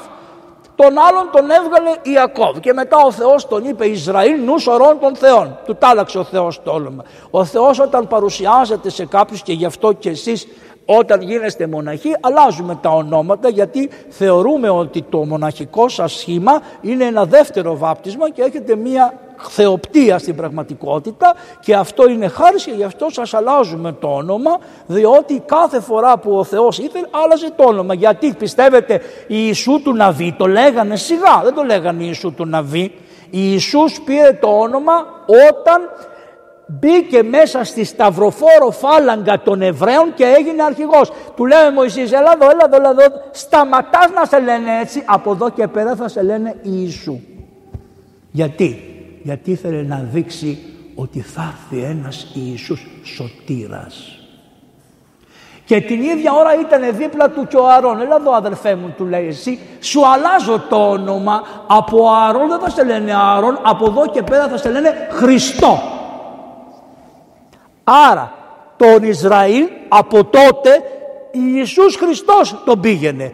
Ο μεν με την ιεροσύνη, ο δε με την στρατηγική, ο Ιησούς τους έσωσε. Ιησούς Χριστός. Αυτό είναι προφητεία για αυτόν που θα δούνε σταυρωμένο κατέναντι των οφθαλμών και δεν θα τον δεχτούν καθόλου ενώ λέει όψεστε τη ζωή ημών κρεμαμένη κατέναντι των οφθαλμών ημών τους το είπε ο Μωυσής αυτοί χαμπάρι δεν παίρνανε και λέγανε είμαστε παιδιά του Μωυσή και σιγά όπως λέμε εμείς είμαστε παιδιά των αρχαίων Ελλήνων τους βολεύει μετά ούτε ξέρουν τι είναι παιδιά πει πάρδα από κολοκοτρώνει και αυτούς δεν τους θέλουν άμα πεις ότι είναι παιδιά των Αγίων ούτε αυτούς θέλουν να ακούσουν τι ρίζα έχουν δεν ξέρω. Το ξέρετε πως γίνει. Λες και είναι αυτοί από τον αέρα κάτι φυτά που κρέμονται στον αέρα. Και τέτοια θέλουν. Όλα τα βιβλία τα σχολικά είναι τέτοια πράγματα. Προχωράμε.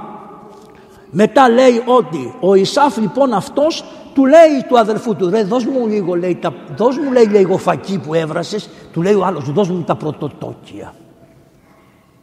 Τα πρωτοτόκια όμως είναι εντολή του Θεού. Και τι του λέει ο άλλος, δεν πάει και ο Θεός το καλό που το είπε, πάρε τη φακή και σου δίνω τα πρωτοτόκια. Τι έκανε, παρεύει την εντολή του Θεού. Δεν είναι απλώς σου του τα πρωτοτόκια. Γιατί ο Θεός είχε πει: Το πρωτότοκο θα έχει αυτέ τις ευλογίες. Το είχε πει έτσι. Αυτός τι έκανε, το πρόδωσε. Τέτοιοι είμαστε. Εμείς είμαστε η εκκλησία των πρωτοτόκων, η Ορθόδοξη Εκκλησία και πάμε και πουλάμε τα πρωτοτόκια για πιάτα φακής που τα στέλνουν οι Ευρωπαίοι, που τα στέλνουν οι Αμερικάνοι, που τα στέλνουν τα Ζελεσκοειδή, που δεν ξέρω ποιος τα στέλνει, πουλάμε τα πρωτοτόκια της πίστεως, της Ορθοδοξίας, της χαράς που έχουμε και είμαστε ευχαριστημένοι με ένα πιάτο φακί. Γιατί όμως, γιατί μας δέσανε με τη θερμασία εδώ μου. Μας καλλιεργήσανε τα πάθη, μας ανάψανε τις φωτιές, δεν Πού είναι η ασκητικότητα των παλαιών, πού είναι; Εγώ θυμάμαι κάτι γέρους στο χωριό μου, αδυνάτους, καθαρούς, ασκητικούς, το χαμόγελο δεν έβγαινε εύκολα. Και όταν ερχόντουσαν στην εκκλησία, δεν ξέρω αν το κάνατε εσείς, πηγαίναν και αφήναν τα καπέλα τους μπροστά στις εικόνες. Και όταν ερώτησα τον πάπο μου, έναν παππού, γιατί αφήνετε τις, τις, τα καπέλα σας στις εικόνες, γιατί μετά από τη χάρη που έχουμε τα φοράμε στο κεφάλι. Να πάρουν χάρη τα καπέλα για να τα φοράνε στο κεφάλι. Τέτοια πίστη είχαν οι άνθρωποι. Δεν ξέρω καταλαβαίνετε τα αφήνανε μπροστά εκεί κάτω από τις εικόνες των Αγίων όταν ερχόντουσαν. Δεν μπορούσαν να είχαν καπελοτέπια που τα κρεμάνε. Τα είχαν. Δεν τα βάζανε. Τα βάζανε εκεί. Να πάρουν χάρη. Αυτή ήταν η Εκκλησία. Τον πρωτοτόκον η Εκκλησία. Εμείς γίναμε τώρα, τα πετάξαμε όλα αυτά τα παλαιά. Και ψάχνουμε να βρούμε και πού είναι τα παιδιά, έτσι. Γιατί παιδιά τα χάσαμε. Πού είναι τα παιδιά στην Εκκλησία. Προχωράμε. Σήμερα εκεί στο μνημόσυνο ευτυ... μας σώζουν τα μνημόσυνα να ξέρετε. Ο Θεός τα έβαλε τα μνημόσυνα για να συγχωρούνται οι πεθαμένοι γιατί τα μνημόσυνα σέρνουν το λαό να έρθει στην εκκλησία. Και γεμίζει η εκκλησία γιατί έρχονται τα παιδιά να συμπαρασταθούν στον πόνο και αυτό και μπαίνουν στην εκκλησία. Είναι ευλογία τα μνημόσυνα. Τα μνημόσυνα, οι κηδείες είναι όλα ευλογία. Η γάμη δεν το συζητώ γιατί ξέρετε τι γίνεται. Τα δε βαφτίσια με αυτά στους τρόπους, με τα τριαντάφυλλα πάνω στην, πάνω στην κολυμπήθρα που έχει το Άγιο νερό που λέει μέσα ο Σιμεών ο Θεσσαλονίκης ότι το νερό αυτό όταν, όταν τελειώσει η βάφτιση και έχει πέσει από κάτω το γλύφει ο παπάς όπως η Θεία Κοινωνία. Διαβάστε το Σιμεών πώς πρέπει να μαζέψεις το νερό και εμείς βάζουμε κάτι γυρλάντες με κάτι λιλούδια μπλε. Ούτε φυσικά πράγματα. Τι να κάνει ο Θεός; Και εμείς τα εφαγάμε, τα αφήνουμε, ευλογάμε. Εμείς τα χαλάσαμε όλα. Και στην εκκλησία μπαίνουν και τη λες της νύφης ρίξε κάτι στην πλάτη σου βρε καημένη δεν τη βλέπεις αυτήν πως είναι. Και σου λέει έλα καημένη αναχω... Όχι, είμαστε πολύ ελεήμονες γιατί σκεφτόμαστε τις αμαρτίες τις δικές μας. Αλλά ξέρουμε ότι υπάρχει κάποια στιγμή του ανθρώπου που πρέπει να σταθεί μπροστά στο Θεό υγιός. Υγιός. Κάποια στιγμή.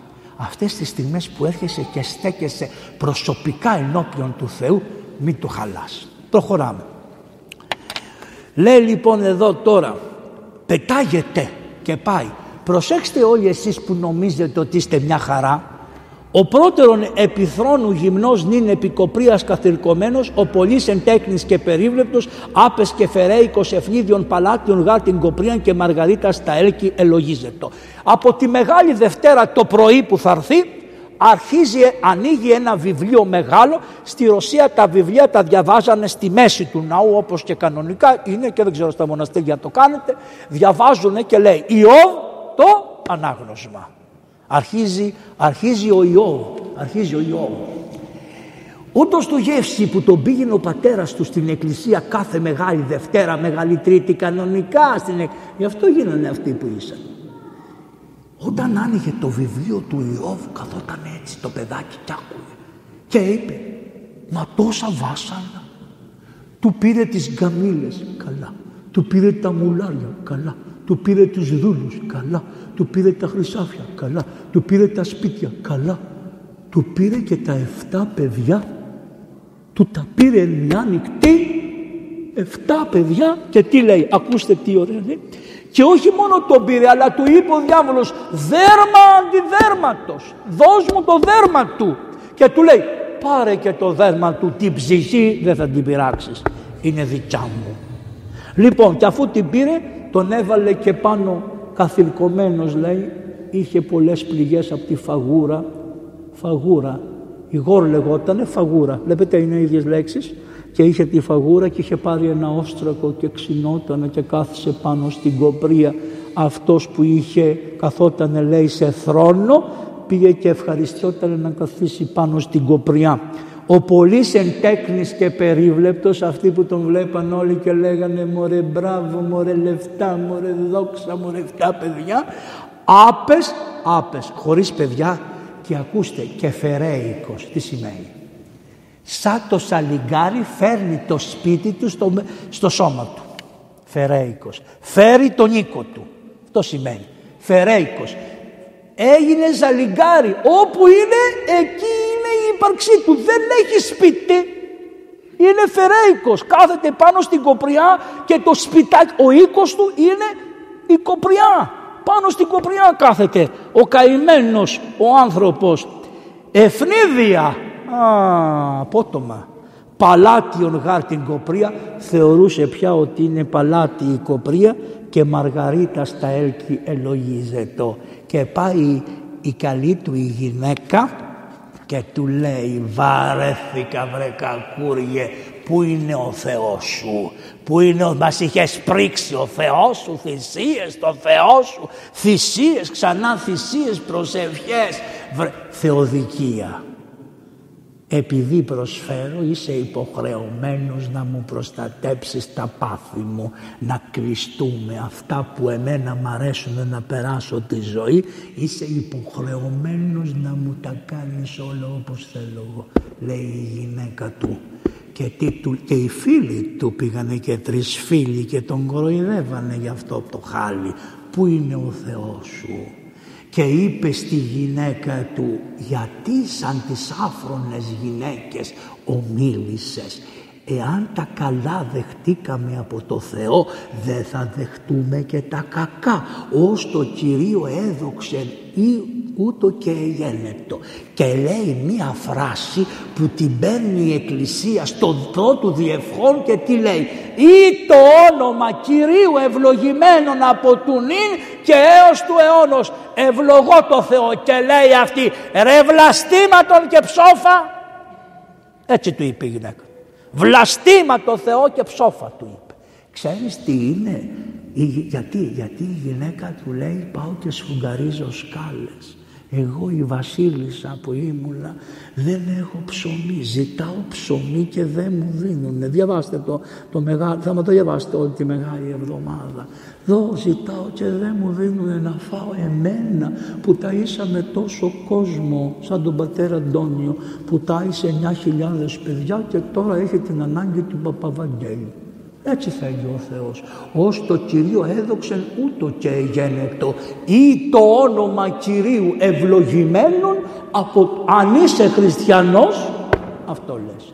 Και τότε έρχεται μια παρηγοριά από τον Θεό και γίνεσαι Ιώβ. Αυτό ήταν για τον Ιώβ. Το περνάμε και προχωρούμε παρακάτω τον αφήνουμε αυτό και πάμε μετά λέει υπό των σιγώνων η δικαία ψυχή βέβαι το πέπρατο εις δουλεία νογλικής εις τύπων του Κυρίου αυτή δε όλη η ψυχή επράθης της κακής σου. Οι σύγγονοι ποιοι είναι τα αδέλφια. Ο Ιακώβο γέρος που κορόιδεψε τον Ισάφ έκαμε 12 πατριάρχες, 10 και δύο τα παιδιά του Ιωσήφ 12. Αυτά είναι. Δεν ήταν όλα δικά του, ήτανε, δεν ήταν και όλα από τη Λία, ήταν κάποια από τη Λία, μετά ήταν κάποια άλλα και ήταν και από τη Ραχήλ τα δύο τα αυτά που τα αγαπούσε πάρα πολύ. Τα σύγγωνα του λέει τι κάνανε, προσέξτε, η δικαία ψυχή αυτή δέδοτο, τη δέσανε. Πέπρατο, την πουλήσανε. Εις δουλείαν ο γλυκής. Ο Ιωσήφ ήταν γλύκας. Και τι λέει, εις τύπων του Κυρίου. Μην νομίσεις ότι είναι έτσι αυτό. Αυτό του λέει είναι τύπος του Κυρίου. Γιατί λέει παρακάτω είναι τύπος του Κυρίου γιατί λέει ότι όταν τα αδέρφια του τον πιάσανε και τον ρίξανε μέσα στο λάκκο. Ποιος μπήκε στο λάκκο; Ποιον βάλαμε στο λάκκο; Το Χριστό. Και μάλιστα ο λάκκος είχε μόλις ανοιχτή λέει η Παλαιά Διαθήκη είναι αυτό που λέει το μνημείο δεν είχε μπει κανένας άλλος και δεν είχε βάλει ποτέ μέσα τέτοια όπως το λένε κουβά γιατί ο κουβάς δεν είχε βγάλει νερό και ήταν ο λάκκος όπως τον είχαν φτιάξει χωρίς να βρούνε νερό ξερό. Και τον ρίξανε μέσα στο πηγάδι με το σκοπό ή να μην μιανθώσει αλλή να φάγωσει το Πάσχα. Οι υποκριτές δεν τον σκοτώνουμε αν θέλει ο Θεός σωσάτο ας τον σώσει μέσα από το λάκκο Φανταστείτε τη διαολιά του ανθρώπου έτσι. Η αδελφή του, ο Ιούδας τα έκανε. Αυτός από τον οποίο γεννήθηκε ο Χριστός. Αυτός τους συμβούλευσε τι να κάνουνε. Και ο Ρουβίμ ο πρώτος ο μεγάλος είπε «Μωρά τον ρίξουνε και θα έρθω το βράδυ να τον βγάλω».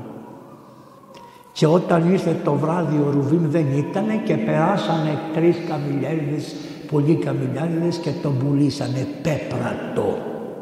Είπε τίποτα. Τίποτα δεν είπε. Ο δε Ιησούς εσιώπα και θα ψάλουν οι ψαλτάδες φέρον αυτόν την προπέτεια.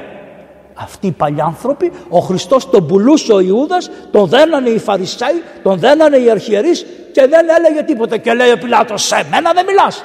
Ο δε Ιησούς εσιώπα. Φέρον, φαίνεται ότι δεν έχει σχέση μάλλον με τη Μεγάλη Εβδομάδα αλλά όπως βλέπετε όχι απλώς έχει σχέση αλλά είναι σκαλιά για να κατανοήσεις αυτά που θα δεις. Δεν το λέει η Εκκλησία. Η Εκκλησία δεν κάνει τίποτα, μα τίποτα, μα τίποτα χωρίς να ξέρει γιατί το κάνει. Εμείς ξεχάσαμε, αλλά δεν πειράζει, τα συγκρούμε. Γιατί είπε ο Χριστός, κατά τα λόγια των Φαρισαίων να κάνετε, κατά τα έργα να μην κάνετε. Και εκ των Ιουδαίων η σωτηρία, όταν ρώτησε η Σαμαρίτισσα, τι είπε, δεν πειράζει που είναι παλιανθρώποι, άστους, εκ των Ιουδαίων η σωτηρία. Λοιπόν, τον πουλήσανε λέει, έτσι και εσύ ψυχούλα μου, επράθεις της κακής σου. Ή και λάκω όκησε ποτέ Ιωσήφ δέσποτα Κύριε ακόμα και αν ο Ιωσήφ χώθηκε σε ένα λάκκο δέσποτα Κύριε εις τύπον της ταφής σου έγινε. Ήθελε να δείξει τον τύπο της ταφής σου και της εγέρσεώ σου. Γιατί τι κάνανε, τον ρίξανε και τον βγάλανε. Της εγέρσεώ σου. Εγώ δεν τύσι ποτέ του το προσενέγκο. Εγώ Χριστέ μου πότε κατάφερα να σε βγάλω αναστημένο μέσα από την ψυχή μου. Τουλάχιστον τα αδέρφια και τον βγάλανε. Εγώ δεν κατάφερα να σου προσφέρω ούτε αυτό. Ούτε να σε έχω στην καρδιά μου, ούτε να σε φανερώσω στους ανθρώπους. Να κηρύξω την Ανάστασή σου. Φεύγουμε και από αυτή την οδή. Ως έπληξε Μωυσής ο θεράπων σου τη ράβδο, την πέτρα τυπικός, την ζωοποιό σου πλευρά προδιετή που προχωράει το μυστήριο και λέει ο Μωυσής όταν τους πέρασε μέσα από την ερυθρά θάλασσα όλα αυτά τόσες χιλιάδες άνθρωποι γιατί; Πόσοι κατεβήκανε με τον Ιωσήφ; Πόσοι κατεβήκανε; 75 ψυχές από τον Αβραάμ μέχρι τον Ιωσήφ είναι 275 χρόνια. Και σε 275 χρόνια γίνανε μόνο 75 ψυχές. Και αφού κατεβήκανε και μείνανε 400 χρόνια δούλοι στους Αιγυπτίους, γίνανε 400.000. Δηλαδή ο Θεός μέσα στην ταλαιπωρία σε 400 χρόνια τους αύξησε τόσο όσο δεν είχαν, σε 300 είχαν γίνει 75. Σε 400 χρόνια γίνανε 400.000. Τι σημαίνει; Ότι έρχεται η σωτηρία σου ανάλογα με την πνευματική σου αύξηση. Όταν αυξήθηκαν και ήρθε ο καιρός που αυξήθηκε ο πνευματικός του ζήλος είπε τώρα θα σας βγάλω από τον από τη γη αυτή και θα σας πάω. Και όταν τους πέρασε την ερυθρά θάλασσα, τα ξέρετε, μόλις περάσανε την ερυθρά θάλασσα, είπανε νερό, νερό, θέλουμε νερό, νερό, νερό, νερό. Και τι να κάνει, έπιον γάρ από τις πνευματικής πέτρας τις ακολουθούσεις αυτούς. Η πέτρα που ήταν ο Χριστός πήγαινε από πίσω τους, τους ακολουθούσε. Το λέει έπινον γάρ από πνευματικής πέτρας. Και τι κάνει του Μωυσή, του λέει χτύπα σταυροτύπος, χτύπα την πέτρα. Και βγήκανε 12 ποτάμια νερά, 12 βγήκανε. Τι σημαίνει οι Απόστολοι, οι 12 Απόστολοι. Και βγήκε το νερό και λέει, ορίστε λέει, τι σημαίνει αυτό. Την πλευρά σου προδιέτυπου. Δεν μένει στο γεγονός, πάει στην προφητεία ότι τη Μεγάλη Παρασκευή τρακ εδώ και ευγήκε αίμα και είδο και ο ορακός με μαρτύρηκε και αληθινή εστί η μαρτυρία. Και από αυτό εμείς Χριστέ μου οι πάντες πόμα ζωής σωτήρα ντλούμερ. Εμείς από αυτό το πνευματικό νερό που βγήκε από εδώ που είναι το νερό για τη βάφτιση και το αίμα σου που είναι για τη Θεία Κοινωνία πόμα το πίνουμε και ζωή να αντλούμε, βγάζουμε τη ζωή μας διότι μην νομίζετε εάν δεν κοινωνήσουμε τον αχράντων του Χριστού μυστηρίων δεν γίνεται. Μα θα μου πεις μπορεί, πώς θα σώσει ο Θεός τον κόσμο δεν με νοιάζει τι θα κάνει. Εγώ ξέρω ότι για μένα είναι αυτό εξομολόγηση, μυστήρια της Εκκλησίας, προσευχές, ελεημοσύνες κλπ. Αλλά δεν είναι τίποτα αν δεν μετέχω στο ποτήριο της ζωής. Γι' αυτό οι παλαιοί λυσάγανε ο Κολοκοτρώνης προτού να πεθάνει το πήρε χαμπάρι έξι με ένα χρόνο και λέει πάμε να ζητήσω συγγνώμη από όσους έχω στεναχωρήσει. Και πήρε μια φοράδα και γύρισε όλη την Πελοπόννησο και έλεγε σε έχω κλέψει ναι πάρτα πίσω διπλό του πλήρωνε το Σαν τον τελώνει το έκανε. Και μετά αφού τα μοίρασε φιλώθηκε, ασπάστηκε, φάγανε με όλους. Μετά γύρισε στο σπίτι και τον κάλεσε όθωνας η εξουσία και ο γέρος πήγε, ήρθε συμφόρηση, πάει στο σπίτι, ξαπλώνει και την άλλη μέρα λένε πέθανε το Φλεβάρι, πέθανε ο γέρος. Αλλά τι είχε κάνει, τα πνευματικά, ποια είναι, ξομολόγηση, Θεία κοινωνία, αυτά είναι τα βασικά. Γιατί ο Καραϊσκάκης όταν τον χτύπησε η σφαίρα εδώ στην κοιλιά και τον πήγανε δια της θαλάσσης στο φάλιρο, τον βάλανε σε μια μεγάλη... Τι είπε, δεν θέλω στρατηγούς ναυάρχους κανέναν. Τον παπά να εξομολογηθώ και να κοινωνήσω. Και δεν πέθαινε μέχρι να ανεβεί ο παπάς στο καράβι να τον εξομολογήσει και να τον κοινωνήσει. Και μόλις τον κοινώνησε βγήκε η ψυχή του Γιώργη του γιου της καλογριάς αυτού του μαύρου, του γύφτου όπως το λέγανε αιωνία του συμμνήμη γιατί πριν λίγες μέρες ήταν και εκείνες οι μέρες που πρέπει να τιμούμε γιατί μας παραδώσανε πατρίδα ελεύθερη από όλους τους διαβόλους και εμείς την πήγαμε και την ξανά υποδουλώσαμε χειρότερα από ό,τι ήταν στους Τούρκους. Λοιπόν, αφού μετά όταν έφτασαν στο ποτάμι τον Ιορδάνη λέει ο Θεός Πάρτε την κυβωτό της Διαθήκης. Να, αυτή είναι η Παναγία. Και πηγαίνετε οι παπάδες, μη φοβηθείτε, πάρτε την κυβωτό στην πλάτη και πηγαίνετε οι παπάδες και βάλτε τα πόδια σας στον Ιορδάνη. Και μόλις λίγο βραχούνε οι αστράγαλοι σας, με το νερό θα ανοίξει ο Ιορδάνης, θα πάνε τα νερά πίσω. Ο Ιορδάνης εστράφει ιστά ο πίσω. Θα πάει το νερό πίσω, το άλλο θα πάει στην νεκρά θάλασσα. Ιορδάνης τι σημαίνει, Ιόρ και Δάν.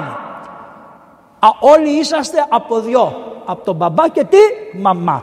Πού γεννιέται, από εκεί, από τη θάλασσα της Γαλιλαίας βγαίνει από εκεί πάνω από τα νερά του Λιβάνου έχει δυο πηγές. Τον Ιόρ και Δάν, Ιορδάνης. Πού πήγαινε το ποτάμι και κοινότανε. Στη νεκρά θάλασσα. Μόλις μπήκε η κυβωτός αυτή στη μέση, ο Χριστός μπήκε μέσα στο νερό, το νερό γύρισε πίσω. Πάει η νεκρά θάλασσα και ξαναγύρισε στην πηγή της ζωής. Γι' αυτό λέει εστράφη στα πίσω ενώ πήγαινε στη νεκρά και όλα ψοφάγανε και ήταν θάνατος με το ότι μπήκε η κυβωτός στο νερό γύρισε πίσω. Και τι λέει, βάλε λέει την κυβωτό, βάλε την κυβωτό, διάβηθη του χρόνου του ρέου σαν φύση. Ρε κακομύριδες, αυτό που σας περνάει στη ζωή είναι ποτάμι χρόνου. Πέρασε τι λέει αυτό το ποτάμι τη χρόνου όπως η κυβωτός και βάλε το Χριστό μέσα στο ποτάμι της ζωής σου και Θεός και λέει, το διατάζει ο Θεός, κάντο και μετά έχει το περίφημο ψυχή μου, ψυχή μου, ανάστατη καθέβης. Τι ώρα πήγε, γιατί θα σας κουράσω. Εννιά πήγε η δεσπότη μου, τι ώρα αρχίσαμε, 7 ε, λίγο ακόμα και θα σας αφήσω.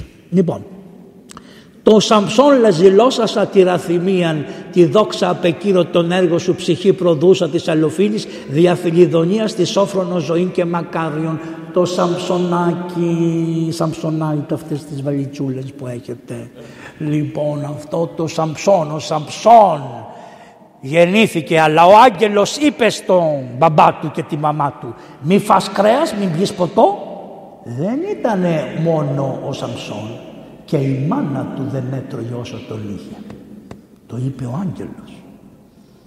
Δεν γεννιέσαι έτσι, θέλεις και η φύτρα σου να είναι Αγία. Όταν γεννήθηκε του είπανε κακομίδι μου είσαι Ναζιραίος. Ναζιραίος τι σήμαινε, δεν τρώω και δεν πίνω. Με γυναίκες πάω, όσες θέλω. Αλλά δεν τρώω και δεν πίνω. Και αφήνω τα μαλλιά μου. Αυτά. Αυτός ο καημένος άφησε τα μαλλιά του και εκεί ήταν η δύναμή του όπως ξέρετε. Τέλος πάντων ήταν ερωτιάρης, το λέει εδώ πέρα. Του άρεσαν πολύ αυτά.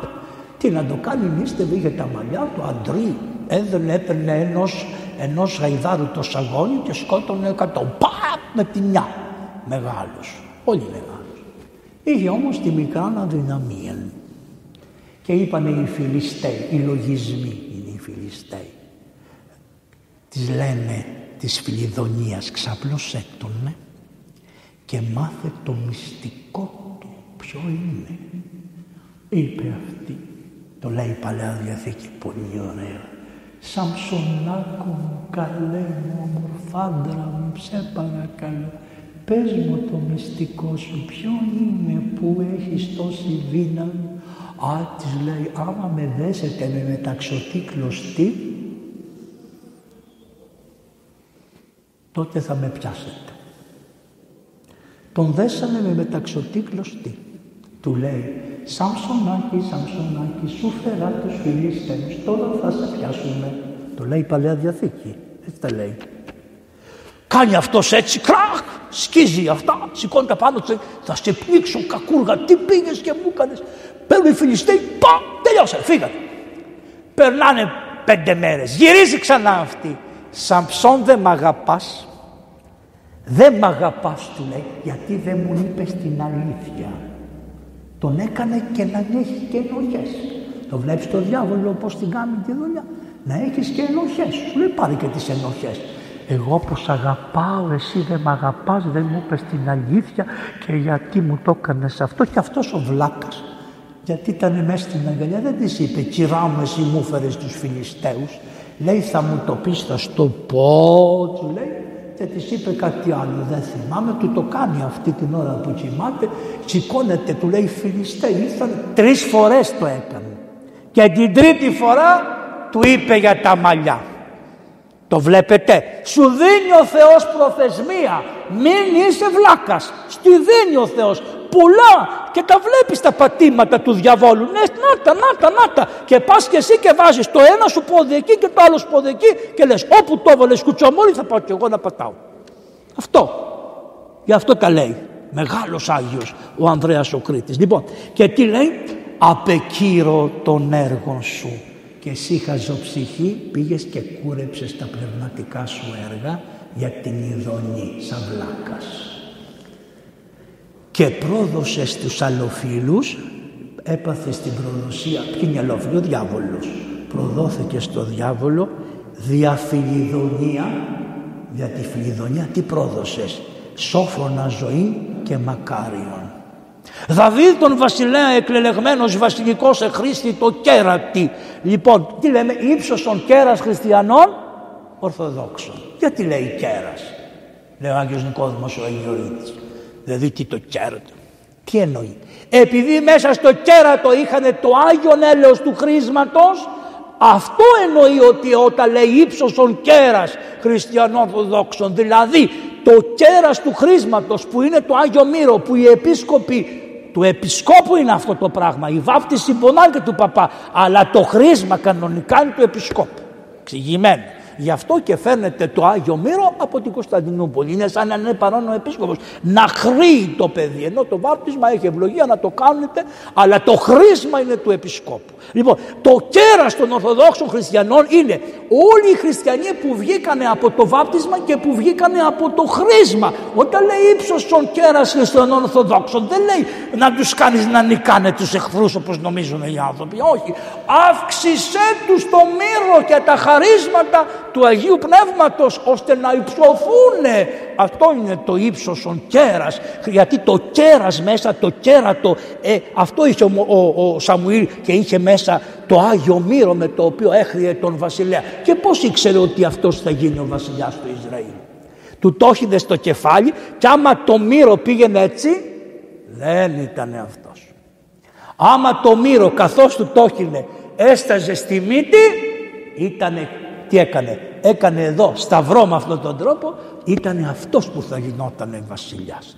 Και ο Χριστός μας είναι και χρησμένος από το Πνεύμα του Άγιον τη συνεργία του Πατρός και του εαυτού του καθώς ήθελε διότι και τα τρία πρόσωπα ενήργησαν σε όλη την ιστορία αυτή απλώς επειδή ο Χριστός θα σαρκωνότανε γι' αυτό παρουσιάζεται ό,τι γίνεται στην Παλαιά Διαθήκη το κάνει ο Μεγάλης Βουλής Άγγελος που είναι ο Κύριος ημών Ιησού. Αυτό που ήταν στη Βάτο δεν ήταν άγγελος ήταν ο ίδιος ο Χριστός που θα σαρκωνότανε από αυτήν τη μόνη Βάτο που είναι η Κυρία Θεοτόκος. Λοιπόν μετά Αχ ψυχούλα μου λέει του Γιεζίε μισό τα, την αμαρτίαν τη ρηπαντάν τη ούτη φιλαργυρίαν απόθου εν γύρα. Ο Γιεζή ποιος ήτανε, ήτανε ο, ο Ζίας και ο Γιεζή. Ο, ο Ζίας ο καημένος ήταν ένας βασιλιάς που ήταν ας πούμε στην Τουρκία και γράφει στο Μητσοτάκι και του λέει έχω μάθει ότι εκεί έχετε ένα Άγιο Παΐσιο ο οποίος ο Άγιος Παΐσιος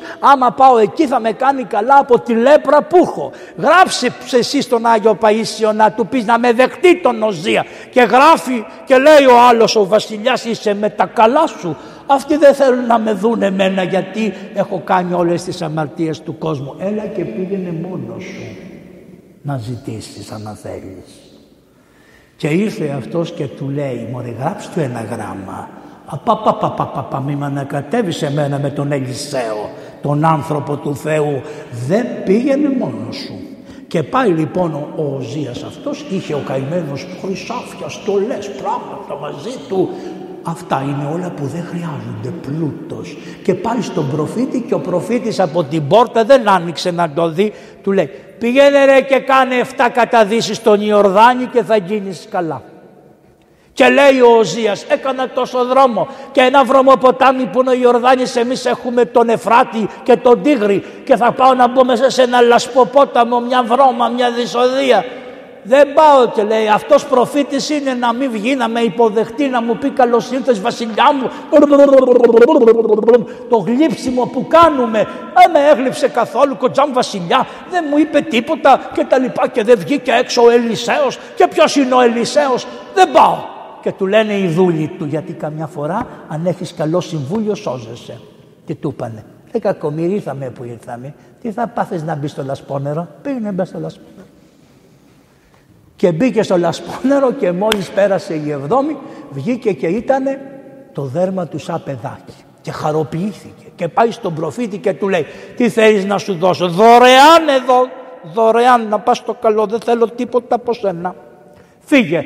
Όχι λέει θα σου κάνω κάτι. Άμα θέλεις κάτι να μου κάνεις, στην πατρίδα που θα πας να μην ξελαθισιάς τα είδωλα. Τι ζήτησε. Δώρο πνευματικό. Βλέπουν οι υποτακτικοί. Αυτό ο γέροντα είναι βλαμμένο.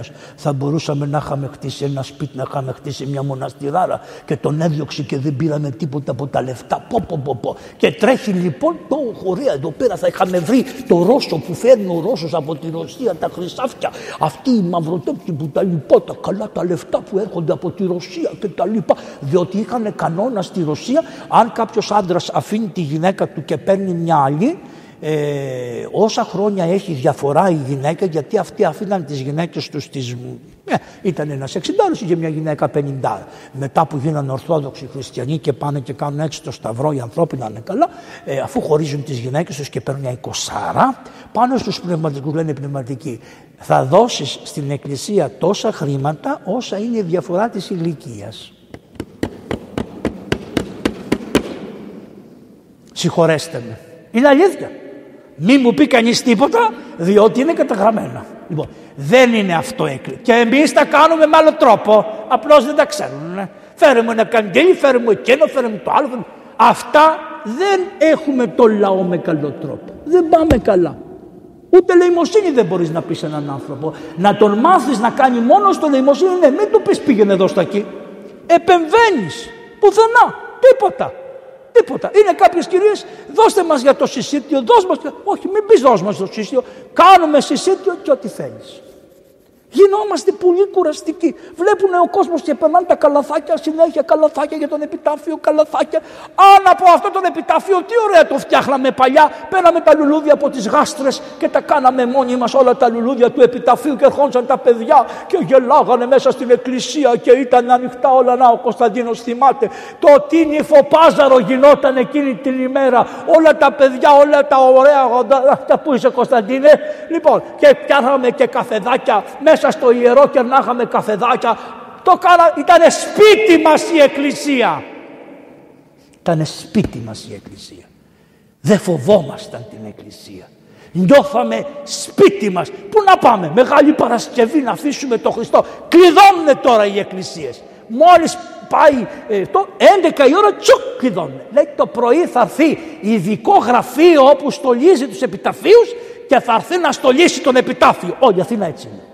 Δεν λέω, να γεροντά μου, αυτό είναι. Δεν συμμετάσχει ο λαός σε αυτό το πράγμα. Σας τα λέω για να εσείς να κάνετε όπως κάνατε. Εδώ όπως κάνανε και οι παλιοί. Τελειώνουμε. Και πάει αυτός ο Γιεζής και του λέει, να σου πω, με έστειλε ο προφήτης και μου είπε ότι μετάνιωσε, δώσ' μας τα. Ο καλόγερος, ο υποτακτικός. Τα πήρε και πήγε και τα κρύψε. Ναι, αλλά από το Θεό και τον προφήτη δεν γλιτώνεις. Μόλις γύρισε πίσω, του λέει ο γεροντάς του. Κάπως σε βλέπω. Διότι όλοι οι γεροντάδες καταλαβαίνουν που το πάει ο λογισμός σου. Αν το πεις σώθηκες. Αν το πεις σώθηκες. Αν το κρύψεις το φίδι καταστράφηκες. Τι λέτε λέει, εγώ είχα πάει σε μια δουλειά. Μήπως θέλεις να μου πεις κάτι; Το Η λέπρα στο κεφάλι σου. Η λέπρα αυτού στο κεφάλι σου. Και ελεπρώθη ο ίδιος. Δεν ήταν προφήτης. Γιατί. Διότι ο, ο Ελισέος, ο Ελισέος έκαμε αυτό που κάνετε σήμερα. Δηλαδή έφτιαξε μοναστήρι. Αυτό το έκανε ο Ηλίας με τον Ελισέο και με κάποιους άλλους και μετά το πήρε ο Ελισέος και το προχώρησε. Είχε μοναχούς, είχε μοναστήρι, καταλάβατε. Και τελευταίος ένας από αυτούς που είχε ο Ελισέος ήτανε, ήτανε ο τελευταίος και υποτακτικός ήταν ο Ιωνάς, ο προφήτης. Ποιος ήταν ο Ιωνάς ο προφήτης; Ήτανε το παιδί της γυναίκας που ανέστησε ο Ηλίας στα Σάρεπτα. Αυτό το παιδάκι που το ανέστησε ο Ηλίας στα Σάρεπτα τα γράφει ο Νικόδημος ο Αγιορείτης και εγώ να σας πω την αλήθεια όταν τα διαβάσω λέω πω πω τι, τι, τι γράφανε πού τα... και το λέει από ποιον από το ζυγαβινό στο τάδε κεφάλαιο στη τάδε σελίδα ο Ιωνάς λοιπόν ήταν και αυτός ένας προφήτης ο οποίος ήταν από αυτό το παιδάκι, ήταν υποτακτικός του Ελισέου. Και να σας πω και κάτι άλλο, όταν τελείωσε και τελειώνουμε, θα πούμε μόνο εδώ το τελευταίο για το Χριστό μας λίγο. Δεν μπορώ να μην τα πούμε λίγο για το Χριστό. Λίγο υπομονή. Λοιπόν, όταν πήγε ο, ο Ιωνάς και τους έσωσε όλους εκεί κάτω με τη μετάνοια, του λένε αυτοί. Ευχαριστούμε που μας έσωσες. Αυτός έλεγε, ε, βγήκα, ε, βγήκα ψεύτης προφήτης. Εγώ θα μου λένε τι προφήτης είσαι. Στα παγώ, δεν στα πω ότι είσαι καλός, θα τους συγχωρέσεις. Τι με αναγκάζεις και πάω εκεί πέρα και τα λοιπά. Μετανιώσανε αυτοί και εσύ τους πίστεψες και τα λοιπά. Και τώρα τι προφήτης θα είμαι εγώ και στεναχωρέθηκε και την κολοκύφα και του λέει ο Θεός θα βλέπετε το μεγάλο Σαββάτο που ερέχαζε και εγώ όταν διάβαζα στον Άγιο Σπυρίδωνα το ερέχαζε δεσπότη μου για να καταλάβουν οι χρειές της σημαίνει ερέγχαζε κατά... Έτσι, όταν διάβαζα σταμάταγα και τους έλεγα να καταλάβουν ερέγχαζε της ρόγκ. Αυτό που κοιμάσαι και πώς το λέει αυτό, πώς το λένε το βράδυ, ε, ροχαλίζεις, αυτό. Λοιπόν, τι λέει το βιβλίο Εφραίμ του Σύρου, ότι όταν τελείωσε, λέει ο Νάς θα πάω πίσω στο Ισραήλ, στα Ιεροσόλυμα, τέλειωσα την υπόθεση. Λένε οι Νινεβίτες, δεν θα πας μόνος, θα σε πάμε εμείς. Όχι λέει, σας παρακαλώ, θα πάω μόνος μου. Όχι λέει, θα σε πάμε εμείς. Τι λέτε, θα μπείτε στον τόσο κόπο ο βασιλιάς, οι άρχοντες. Όχι, λέει, θα σε πάμε. Μα σας παρακαλώ, το Ισραήλ έχει μια μεγάλη γιορτή τώρα και δεν δέχεται ξένους και δεν πειράζει, δεν κάνει να έρθετε, διότι δεν δέχονται να πατήσετε τη γη τους στον Ισραήλ. Όχι, δεν, δεν πειράζει. Θα σε πάμε εμείς μέχρι εκεί να δούμε από μακριά πώς είναι το Ισραήλ. Τι να κάνει ο προφήτης, τους πήρε εικονάκων. Γιατί δεν ήθελε. Γιατί όταν πήγανε είδανε ότι είχαν περισσότερα είδωλα από ό,τι είχαν στην Νεβή. Και του είπανε του προφήτη, καλά εσύ άφησες αυτή την πόλη και δεν την έσωσες και ο Θεός δεν ζητάει μετάνοια από αυτούς και δεν τη βούλιαξε και έρχεστε και ζητάτε σε εμάς να, μην, να μετανοήσουμε και τούτοι εδώ χορεύουν στην Αστάρτη όλοι. Εμείς είμαστε αυτοί. Εμείς διδάσκουμε τους άλλους και ήδη χορεύουμε στην Αστάλτη μέρα νυχτά. Αυτή είναι η ζωή μας και δεν μπορούμε να πείσουμε κανέναν. Αυτά όμως όλα πέρασαν και ήρθε ο Χριστός και λέει τους έστειλα τους προφήτες δεν έγινε τίποτα, τους έστειλα αγγέλους δεν έγινε τίποτα, τους έστειλα τους δικαίους, τους έστειλα βασιλείς, τους έστειλα αγίους, τους έστειλα δεν έγινε τίποτα, δεν πάω κι εγώ ίδιος, μπας και γίνει τίποτα και κατέβηκε και αυτή η ενάτη οδή που είναι της Παναγίας, η τελευταία οδή του κανόνα είναι αφιερωμένα σε όλο και λέει αυτό που μας συμβαίνει σήμερα, τι λέει, ο νόμος εισένησε, αργεί το Ευαγγέλιο, γραφή δε πάσα, ενσύ παρημέλητε, προφήτε ητόνισαν και πας δικαίου λόγος, ετραυματίες σου ο ψυχή επιθύδησαν, ουκόντος ιατρού του υγιένοντος. Ένα-ένα τα πάρουμε και φεύγετε. Ο νόμος εισένησε. Ούτε τις απλές δέκα εντολές δεν κάνουμε. Θυμάστε που πήγε ένα σκομψευόμενος δικηγορίσκος και είπε στο Χριστό μας «Κύριε, τι να κάνω για να πάρω την αιώνια ζωή» και του λέει «Τις εντολές τις ξέρεις» «Ναι», του λέει «Τις ξέρω». Δηλαδή ποιες, και λέει τις πέντε εντολές τις έξι, οι οποίες δεν έχουν μέσα στο Θεό, του είπε ο Χριστός. Δεν το είπε αυτό ότι πιστεύεις στο Θεό, δεν το τα είπε αυτά. Του λέει μη σώσεις να τα κάνεις αυτά, δεν πειράζει. Μη χαίρεις, αγαπάς τους γονείς σου. Είπε τις εντολές που έχουν να κάνουν με τους ανθρώπους, όχι τις εντολές που... Διαβά, θυμηθείτε το Ευαγγέλιο, δεν είπε τις εντολές που έχουν να κάνουν με το Θεό. Σου λέει μην τα κάνεις, δεν πειράζει τον αδελφό που το βλέπεις, δεν θα το κάνεις. Άρα κάνε τα του νόμου και τι είπε αυτός; Πάντα ταύτα εφυλαξάμι εκ της νεότητός μου. Ε τότε ένας σου λείπει πήγαινε πώλησε τα πάντα και δεύρο ακολούθημη και αυτός του και τη μούρη. Λοιπόν ο νόμος ασθένησε. Ασθένησε δηλαδή τι σημαίνει δεν έχει δύναμη ούτε ο νόμος. Και πάει σε ένα φοβερότερο και λέει Κλείσατε το Ευαγγέλιο, αργεί το Ευαγγέλιο, αργεί, έχει αργία το Ευαγγέλιο, αργεί το Ευαγγέλιο, ο νόμος είστε, δεν ξέρω καταλαβαίνετε, είναι η τελευταία οδή, λίγο πριν την, τον 8ο αιώνα είναι αυτά. Αργεί το Ευαγγέλιο, αργεί το Ευαγγέλιο. Γραφή δε πάσα εσύ παρημέλητε. Ψυχή μου εσύ όλες τις γραφές τις παραμέλησες. Μα όλες δεν τις έχεις για τίποτα. Δεν τις μελετάς. Δεν τις εστερνίζεσαι. Δεν τις κόβεις μες στην καρδιά. Δεν επε... Έστω τον Κύριε Ιησού Χριστέ που είναι όλη η γραφή συμπυκνωμένη. Τίποτα την Παναγία δεν την αγαπάς.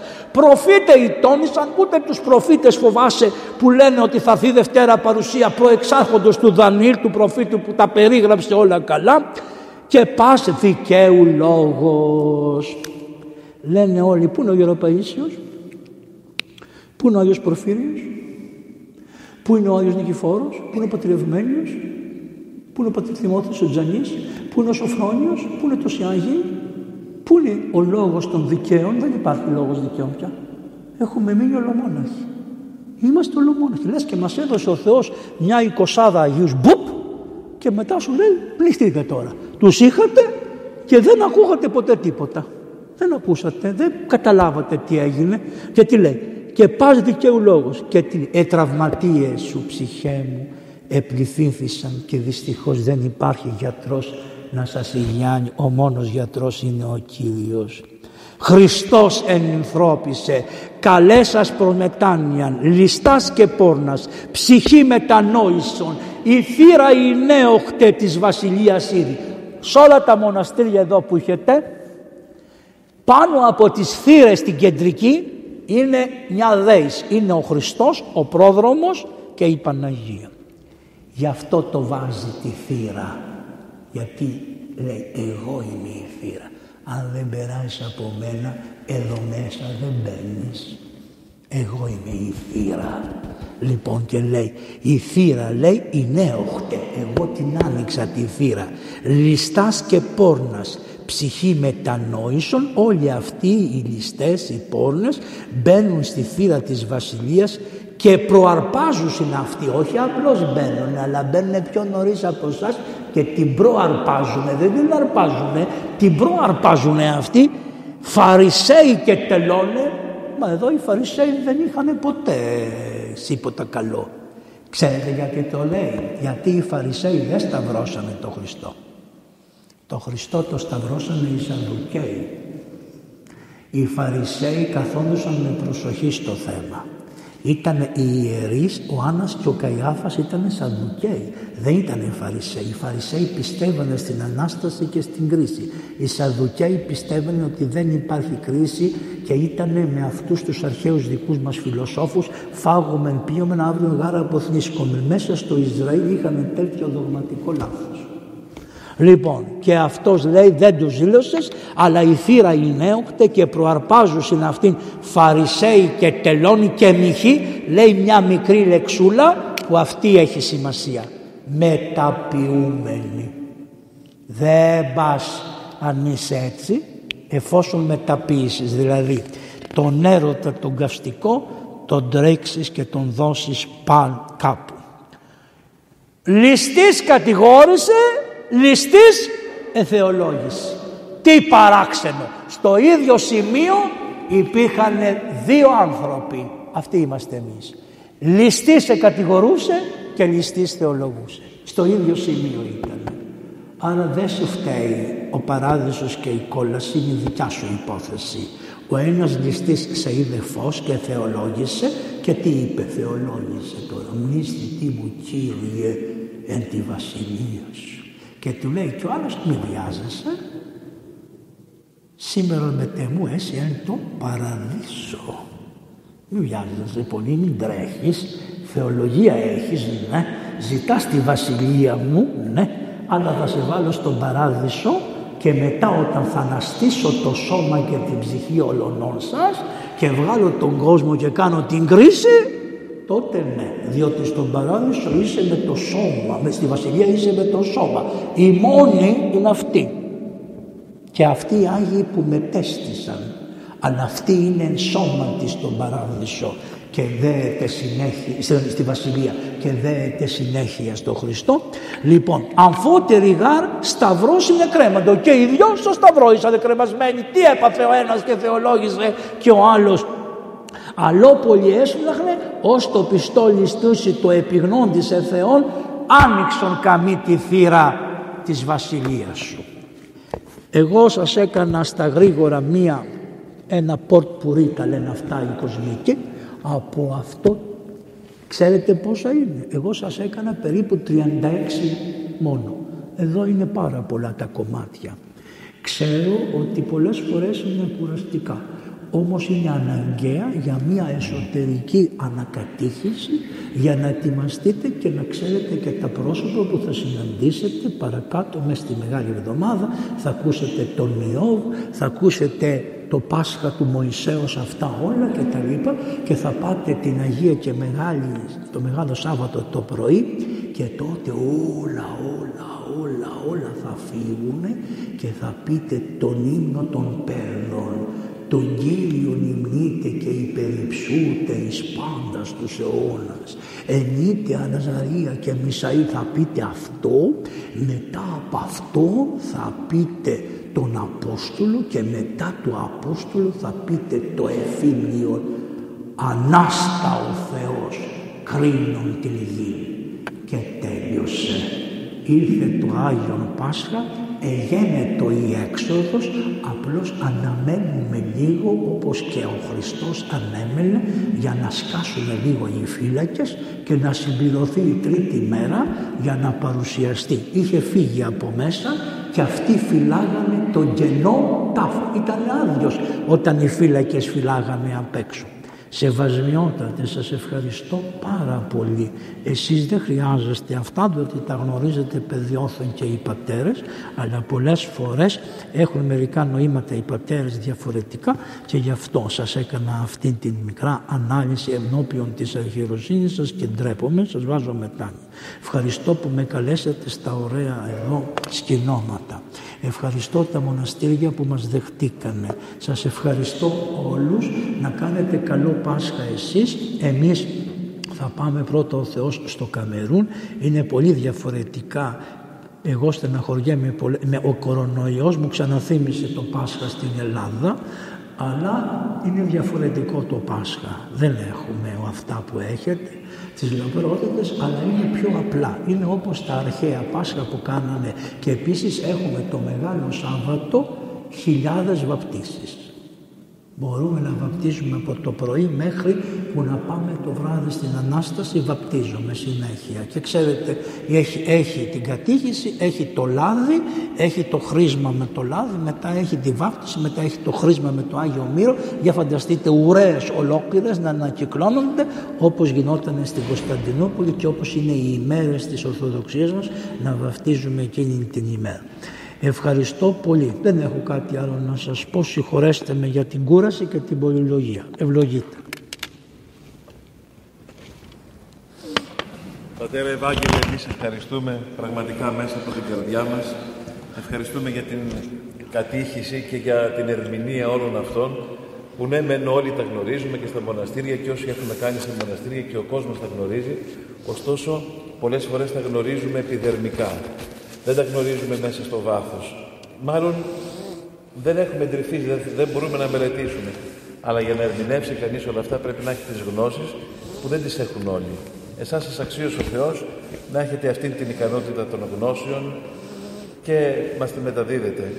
Επίσης το κήρυγμα όπως όλοι γνωρίζετε, το κήρυγμα γέροντά μου δεν είναι να μας πεις τι θα κάνουμε, αλλά με αυτά τα οποία λέει ο Ιεροκήρυξ, ο καθένας μπαίνει μέσα στην καρδιά του και ανάλογα με το τι έχει, εκείνο λοιπόν είναι που τον ωφελεί. Εύχομαι λοιπόν σε όλους εμάς, τον καθένα από εμάς όλους, ό,τι ακούσαμε και ανάλογα με την επιθυμία της καρδίας του, ανάλογα με τα ελαττώματα της καρδίας του, με τις στερήσεις να τον ωφελήσουν και να τα αναπληρώσει χάρη του Θεού και η ευχή η δική σας και η προσευχή. Να είστε καλά. Ευχαριστούμε πολύ. Καλό Πάσχα να έχετε κι εσείς και υπομονή και δύναμη στην Ιεραποστολή, αλλά και σε όλους εμάς. Να είστε ευλογημένοι και του χρόνου να ξανακάνουμε πάλι τους ίδιους εσπερινούς, τις ίδιες ομιλίες και εννοείται ότι και του χρόνου θα, θα έρθετε. Εσείς θα κανονίσετε την Κυριακή και όχι εμείς. Όποια μέρα, θα, όποια Κυριακή των, ε, των Κυριακητικών θέλετε. Ευχαριστώ. Θα πούμε. Ευλογείτε, σεβασμιότητα. Ευχαριστώ πολύ. Εύχεστε.